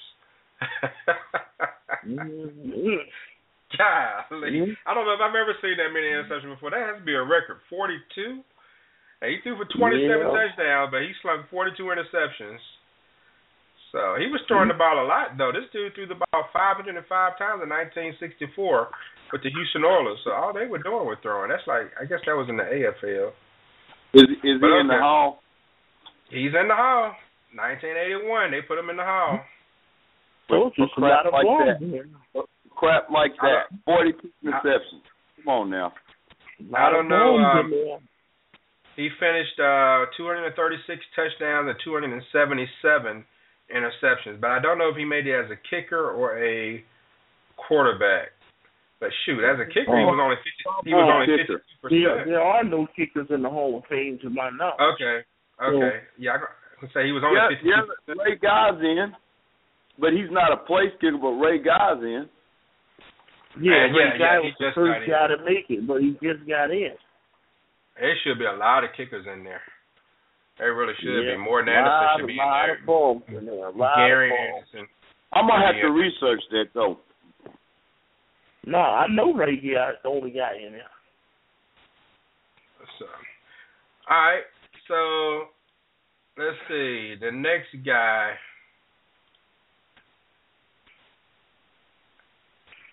He. Oh, this is one I that I know. I don't know if you all know it, but I know it.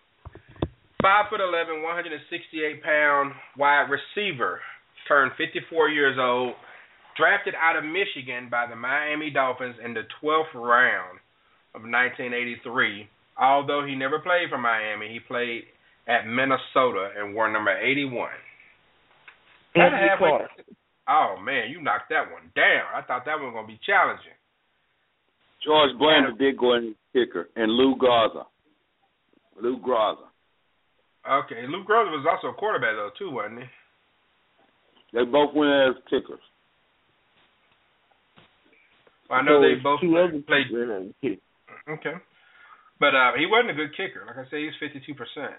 Um, but yeah, Anthony Carter, man, that's a good guess. Uh, he had three seasons over a thousand yards. His best season, twelve hundred yards, seventy-two catches in nineteen eighty-eight, six touchdowns. Um, in nineteen eighty-seven, man. he he averaged twenty-four He- catches. So He was he was good. Howard before Desmond Howard. He was, man. He was um when I first really started getting into Michigan, uh I remember him he was wearing that number one jersey, you know. That number one jersey meant you were special Yeah. at receiver if you wore it. Yeah.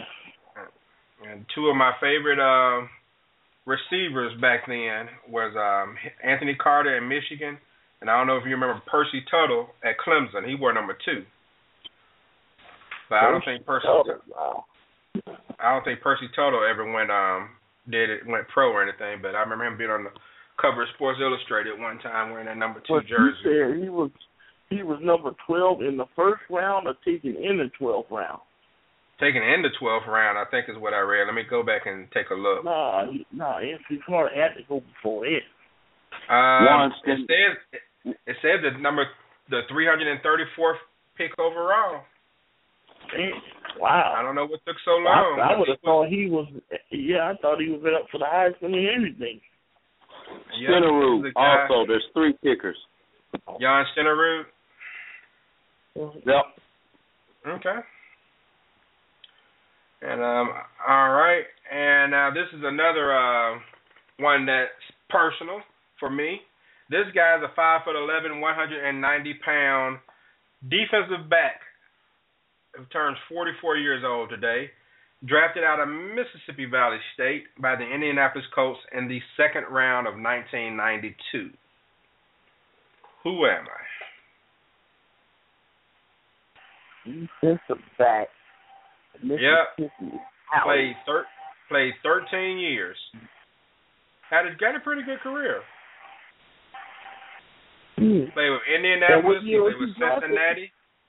Huh? What year was he drafted? 1992. Ninety-two.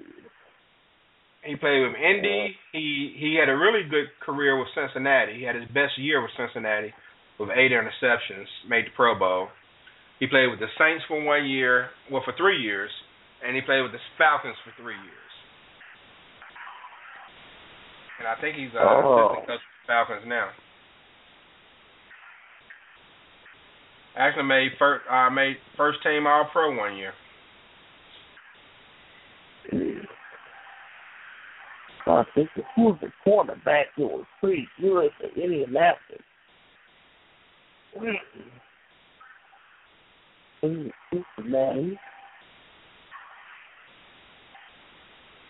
No. Or number thirty three. Anybody got it? Daddy Rich, you don't have a guess? No, I'm I'm still I'm thinking, man. All right. His name was Ashley Avery Ambrose. Y'all remember Ashley Oh, Ambrose? Golly. Yeah. I thought played for Atlanta though, didn't he? Yeah, he did. I said He Atlanta played for for, three years. for Indianapolis first. Yeah. Oh, okay. He played four years in Indy, and he had his he had a really good Um, he did really well in Cincinnati. He finished with uh, 42 career interceptions. But uh, yeah, Ashley Ambrose. I just um, I went to college with him. Really quiet guy, really cool guy. All right, got two more. I'm a six foot three, 220 pound defensive back, but I really play linebacker, who turns uh, 33 years old today. Drafted in the second round um, by the Seattle Seahawks in 2004 out of Florida State. Oh, yeah. A back to linebacker. Uh, Yeah, I guess he really plays safety. I guess he plays safety for the most part. Boulware. He was kind of Boulware. Michael Boulware, brother of Peter. All right. You say you play? Oh, you say you played for the Seattle Seahawks? Uh, yeah, he played two years with the Seahawks, and I think two years played with the. for the Ravens. No, you think about Peter Boulware? Oh, okay, yeah, yeah, okay, yeah, all right, yeah, you right. All right, last one. A six foot one, two hundred and seventeen pound left-handed quarterback who was drafted in the fifth round by the Green Bay Packers in 1993 out of Washington. He's 44 years old today. He only stayed in Green Bay for one year. He was drafted out of Washington. Oh, Bobby Ho- Hobart or whatever his name, is. Brock Hobart. Nope. Hillard, Brock Hillard. Nope. Uh, He's most famously known for his nine seasons in Jacksonville. oh, uh, Mark Brunell. Yep. Mark Allen Brunell threw for 4,300 yards in 1996 and led the league. His best year in touchdowns, he threw for 23 touchdowns in 2005 when he was with the Redskins. All right. That's going to do it, fellas. Got anything before I shut this down? Um, they just released the uh, nominees for 2016. I know they didn't get all the finalists down, but it's gonna be real interesting. I saw um T.O. and who else was up there that was first ballot? Uh, was it T.O., T.O. I Was it Alan Barr? Flanagan again. Barb. Uh, Chris Barnes. Uh, who else was first ballot? I think Terrell Davis is first ballot. Okay. And um, so yeah, we'll we'll see how all that shakes that shakes down, because someone's gonna get left out. Someone who's Yeah. deserving is gonna get left. out. I think for sure We T.O. is gonna get left out. letting these bombs in. Yep, that's what I think. You know? But he shouldn't because he's the second leading receiver of all time. T.O. should Yeah. walk into the Hall of Fame. Yeah. He should I be mean, in it's- Hall of Fame. It's a lot of bums in there, fellas. I'll keep saying that. They need to, to to stop all that. Know what the guy said tonight? The guy say, "Well, you got to consider the error and all this and that." How the hell you gonna let the joker that's throwing the touchdown in, but they ain't letting the guy that catch him get in in this error? That's bullshit. You Well, know yeah, I I'm saying? mean, You Marv, the fact Marvin Harrison's not in is ridiculous. oh, it, it's a, it's a passing error. But them guys say, well, Brent's gonna walk in, which he very well should walk in. But how can you, the box. how, so how can you let guys in in the passing error that a quarterback and not let the wide receivers who caught the ball in? Do you if think it's a wide passing error? Huh? I was gonna say, do you think wide receivers have it tougher than any other position? I mean, kicker notwithstanding. No, they screwing over them guys. They let these bums in for back in the day. You know, the guys caught a hundred passes. They let these guys in. You know what I mean? And, and on no on no film, whether you Steve Wonder or you a guy that's got the best vision in the world, can see that those guys can't outplay the guys today. But you know, it's all about preserving. You know, just like Ruth is the greatest baseball player. It's all about preserving. Ain't no way in hell that guy the best baseball player. But that's what it. You know what I'm saying? And it's it, it, the Hall of Fame shouldn't be like that. Marvin Harrison them need to be in there. No question. You know. And Darren Sharper got in all this trouble, but he should be in there. Sixty what, sixty something interceptions, he should be in there. Did this year, next year. But, you know, it, it's it's just it's just crazy. And me, no disrespect to the older guys, but they just wasn't great. You know what I mean? Just like, you know, we need to take a look at this as sports, as guys who love sports. A lot of people don't like to go there, but you got to go there. Just like when you look at boxing, you got guys with 180 fights. That's bullshit. Who the hell was you fighting?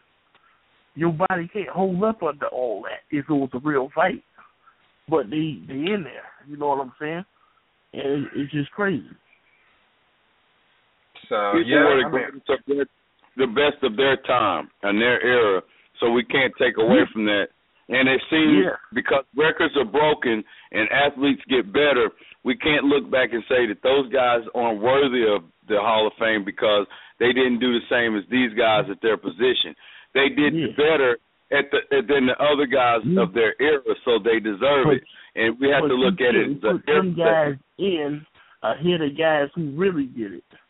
You know what I'm saying? Now, if you take a guy way back 45 years ago, yes, he had 300 catches, and that was good during his time or whatever it was. Okay, we get that. But at the same time, if a guy is, is catching everything, is twice as strong, twice as fast, twice as everything, why should you keep that guy out? Like Marvin Harrison, you third or fourth or whatever in every category. Killed why are somebody. we keeping you out? Yeah, He killed yeah, somebody. They they couldn't prove it. Had, had O.J. Simpson killed his wife before the situation, before he got in the hall, he would not have got in. That's just, I mean, we know this. If you have, if you have luggage, you're not going. OJ was not convicted of murder. So But he's still, but we're not talking about us. We're talking about them. And when they look at it, they look at it as if, well, you know, it's this is the way. Well, he he he did this, you know, back in the day. They're not gonna let him in. Okay. And, and So- no matter so how much we we're sit here and talk there. about it, that's the way it is. And it ain't gonna change. was the best wide receiver besides Jerry Rice during his time he was in the league. Who? So why he ain't in there? Who? Shit, Buck Buckets and them in there ain't played for seven years and all that. You know, they ain't gonna compare him to Ray Lewis that played seventeen or eighteen years. That's a fucking joke. But he in there. But of Yeah. his era, he probably was the best. And that you can't, you know, and people say, well, this dude's better than him, but he played in his era and he was better than those people. so you can't take that away from him. But when When- you, and when we when pass, you talk about there's going to be guys greats, that are better than the ones we think are the greats. They're going to Yeah, be but- numbers that are astronomical. So what do we say? Those guys aren't worthy. The the No, guys like I, I, like I didn't I didn't say he I didn't say he shouldn't be in there. I didn't call these Buckets a problem now. Only thing I'm saying is when you talk about all time greats, when people start talking about well who's the best, it's like Jim Brown, no disrespect. But any film you look on, he ain't better than Adrian Peterson. But oh he was the oh he was the best. Well without a doubt he was the best. Just like Jerry Rice. Jerry Rice is greatest all time. Better athletes than Jerry Rice. But Jerry Rice is the best receiver we've ever seen. You understand? That that's what I'm saying. When the guy look around, and then like then they say Jerry Rice the best. I look at Calvin Johnson, he's a better athlete. I look at all these guys are better athletes, but they're not a better receiver than Jerry Rice. So we can still go there. He's the all time great. But you talk about a guy that's a great and he's Fred ready to call for somebody, come on, man, you gotta be kidding. And I'm saying you was good in your era. You was good in your era. But we talking about all time great. No, can't be. And guys- I don't know. I, I don't. I don't like to compare like apples to oranges, uh, like some people do now, because I would never say that. Uh, I, I would never want to make a comparison from for Jim Brown to Adrian Peterson, because like you said, it's two different not? eras. Why And not? When you because talking about who was the greatest, because I don't think you can because of the level of uh competition. I mean, one, the rules are different, the the players are different. I mean, if you put Adrian Adrian Peterson back in the '60s, uh, you know, he's a, he's, he's yeah, he's a 3,000 yard rusher because he's conditioned to going up against bigger guys. He didn't have Jim Brown had guys that were 185 pounds playing guard blocking for him. You know, so things Yeah, were just that- completely different. And um, That's what it I-. yeah, so I don't. It's difficult to compare eras. It's fun, but it's difficult to compare eras And in any. then, then, then we want to talk about superstar numbers like they do today because we want to knock these receivers down. Although they push the quarterbacks up, Drew Brees and Tom Brady and Manning and all them, they they steady going to the Hall of Fame first ballot with a bullet, which they very well should be. But you can't take it away from the wide receivers that call the ball. You know, just like I know it's going off the topic, but you know, Jack Johnson them fought twenty round fights and all that. Come on, man, if you fought twenty round fights, a hundred and something fights, you wouldn't hell or you wouldn't hold up today. So how you gonna hold up then? So certain things you got to kind of look at. I don't know. I Or- think I think if someone fought 20 rounds and they didn't have boxing gloves, I I look at them as being tougher than today's fighters. No, but some things are impossible, brother. If you if you fighting quality competition, it's impossible. That's like saying you take a guy because- like Mayweather and you fight four guys on one night. He's not gonna hold up. I mean, if he's fighting You know four, I mean? I mean, yeah, if he's fighting four guys, he's not. But I mean, Jack Johnson fought. I mean, just because they fought long rounds, I mean, they both they weren't both quality fighters. I mean, if you just put if you would have put Mike Tyson and Larry Holmes in their prime in the ring and just let them fight until one of them got knocked out, they could have gone longer than 15 rounds. I mean, you just did whatever the rules allowed you to do. Yeah. And but uh, you I fight think, every every month. Your body can't hold up under that. man, they did. That's why I think they makes them. Yeah, I think it makes oh, them. I mean, 'cause there were no there were no type of safety regulations back then. You know, guys. only, just- only only one conclusion. They were fighting sparring partners. No, I disagree with that. I disagree with that. I think the um Okay, you now show me a depends on fight who today that can get 150 fights. I think when you look at um the the like what some of the historians say, I mean you have to kind of take it for what it's worth. But like when I I met Bert Sugar and we were talking about older fighters and everything, because Bert Sugar says he thinks one of the most competitive eras of boxing was in the um between the 40s and the 60s. And he Yeah, he won't that say that because he talking that Rocky Marciano stuff. You know, yeah, he won't say that. So, but I mean, you know, and plus he was he probably actually saw some of it too. But um I don't think we can Yeah. discredit it just because we didn't see it or just because you know it happened in a different era. Because I mean, can a Hey, guy I'm fight? looking at the film. Them guys Can walking a guy around fight ring and a hundred a hundred and fifty fights now? Uh, probably not. But one, you know, would the boxing commission allow it to happen? I mean, these guys not only fight fifteen rounds.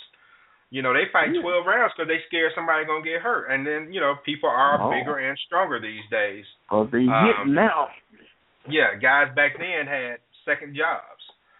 Um, so I just Mm-hmm. think there's a lot different now, but I don't think it has anything to do with the level of competition or anything. Because like I said, if a guy fought 20 rounds with no gloves, I think he's much tougher than somebody who fights 12 rounds with gloves. Shit, you know, you ain't now I'm not- nobody. What's the difference? So I mean, we can't say he wasn't fighting nobody. Shit. We don't know. Mike we don't know. blood gonna be coming out everywhere if you ain't got no gloves on. So I mean that's today because these guys um work out, you know, 365. That's their job. They they box for a living. I mean back then boxing was, you know, I mean like I said, a lot of those guys who weren't necessarily champions had other jobs. Just like in football, a lot of those guys in the 60s and even the 70s had jobs in the off season. These guys now their only job is to not get fat. They they work out 24/7. Mm-hmm. That's why we have better athletes now because they don't have to work to support their families like the guys did back in the 70s. In the 70s, you won a mm-hmm. Super Bowl. 1979, you won a Super Bowl. You got thirty-five thousand dollars. You know, and that was a very nice yeah, payday. that was But that's nothing money compared- back then. Right, but when you look at what people get now, you know, just per game, I mean, it, it's no comparison. So, um, you know, things are a little different. That's why I say it's difficult to compare eras. But when you compare people to who they were going up against back then, you know, yeah, is it on the level of competition today? No, but back then, I mean, just like um, Sugar Ray Leonard, as as great of a fighter as he is, if he fought today, he wouldn't have the same record. You know, no. because guys today, and even though the guys today may not be as skilled or as talented, just the physical ability might be too much for him to overcome. It doesn't mean he wasn't a great fighter. It don't mean he didn't fight anybody. I mean, he fought, you know, a lot of great fighters in Hagler and Hearns, but today is just different. You know. You know, so Bill Russell averaged 22 rebounds his whole career and all that. Okay, who you Right. rebounding on? You rebounding You not not against a bunch of seven footers. You know. No, six foot eight, hundred eighty five pounds. The joke. Watch the film. Right. Classic horror movie. You see it. And damn, you know, I pulled But- to an eighth grade class. Someone had twenty rebounds too. But by the same token, there were other seven footers who didn't average 22 rebounds a game. You know, Yeah. so I mean, so he was the best of these, you know, seven footers when it Yeah. came to rebounding, and that's all he you Yeah. can give him credit for. Just like Yeah. Roy Jones, you know, he didn't have a lot of people to fight, but we can't take away from how good he was because he he whooped the people that put in front of him. That don't mean he wasn't a great. It doesn't mean he wasn't a great that- fighter. that- that- yeah, he was a great fighter, but that soon stopped when he met that competition. And I mean, he wasn't old. Uh, when he got old. He, He, he was, was he old was, he man. was, yeah, he No. relied on his physical When he got knocked out, what was he, 34, 35? I don't know, but like I said, when he lost his speed, that was it, because he was more speed than he was skill. But um, he was them almost 39. They still kicking. um, yeah, Mayweather fixed his fights. He fixed fixed his fights very carefully too. Yeah. So we know he ain't gonna pick nobody that he can't whoop. Yeah, but he uh, but he fought on the on the high level still. Even with picking fights and all that, he fought on the high level. Roy Jones just you know, once he started fighting guys that was that were good fighters, you know, we saw what it looked like. No, I think he always fought some, you know, I guess the some of the better fighters that he could fight. Um, I mean, he even went up a weight class to find somebody to fight. Um, to you know, even went up to heavyweight to find someone to fight. So I think Roy Jones fought some really good people. Uh, he just did what he had to do and just stayed in the game too long, and wound up, you know, of course, getting, kind of getting messed up by Antonio Tarver, and then that's one of those situations where sometimes you got some people you just can't whoop. Yeah, he in there two one right now. So and he just couldn't whoop Antonio Tarver. Um, I mean, no, not even, he just didn't have nothing for Antonio. Tarver. No time. None of the three. I don't think he won the fight. So, The first one. But I mean- it to him. but yeah, I mean, but he lost to, you know, he lost to some some quality people. True enough, when he, you know, but like I said, he was. I don't know how old he was, and um, when he lost to Bernard Hopkins, that was well, that was just five years ago. So, I mean, how old is Roy Jones now? I don't even know how old he is now. Yeah, so he was what 40, 40 41. Yeah, he was 41 then. Um, Yeah. so he lost when he lost. What forty, forty six? Yeah, Bernard was old too. But um, you know, he beat he beat Jeff Lacy, who was pretty decent. Um, I've never been impressed by Omar Sheika. Uh, he lost he lost to Joe Calzaghe, Joe Calzaghe when he was 39. He beat Felix Trinidad when he was 38. Um, when he lost to Trinidad Tarver, was thirty pounds lighter. when he uh, yeah when he lost to Tarver, he was um, 36. That's when he lost to him the second time.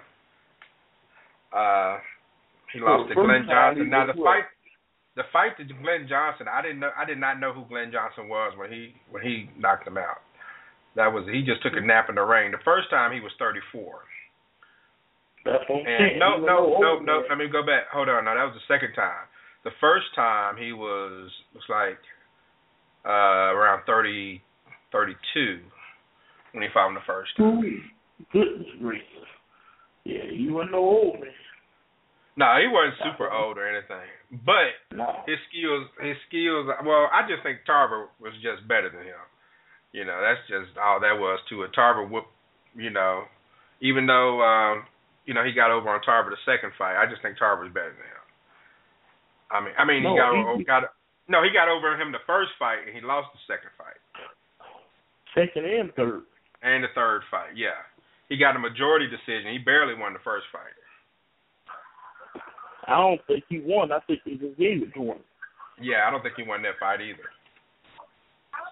So. You know, I uh, I I respect what guys did in the era, but when we talk about all time greats, you know, I just think they do guys getting in the Hall of Fame now dirty. You know what I mean? They want to say, oh, you know, it's the past of the era. Okay, so guys like Edgerrin James, he got almost uh, over twelve thousand yards. Why can't he get in? He ran in the past era. If he ran in James Jim Brown era, he might have fifteen thousand. Nah, man, he shoot, he caught a lot of passes too. Yeah, exactly. That's what I'm saying. You can't take these great guys and don't let them in, and you let every bum that played back in the fifties and stuff in. You know, I got nothing against guys that have changed the game, guys that were considered the best at the time. You know, Jack Lambert, all the tough guys and all that. I got no problem with that. I'm talking about guys that you look at their resume and man, he threw almost twice as many interceptions, touchdowns, and you know because he was famous or he was a ladies' man or something like that.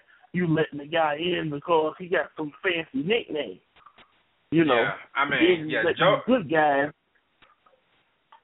They I mean, Joe Montana is is the greatest example. Uh, I mean, not Joe Montana. Joe Namath is is the greatest example. Um, Joe Namath absolutely does not belong in the Hall of Fame. Uh, not even not even from the one Super Bowl that he was. And I don't well, I don't know enough about them, but I, I know that Joe Namath does not belong in the Hall of Fame any more than Trent Dilfer does. Um, so, as a matter of fact, Trent, Trent Dilfer was probably a better quarterback than Joe Namath. But yeah. you know, he he got in because of his swagger, essentially. Sixty-five passer rating and stuff like that. How, how you get in there? Mm-hmm. They ain't got a nerve to come and try to criticize the new guys that's on the team.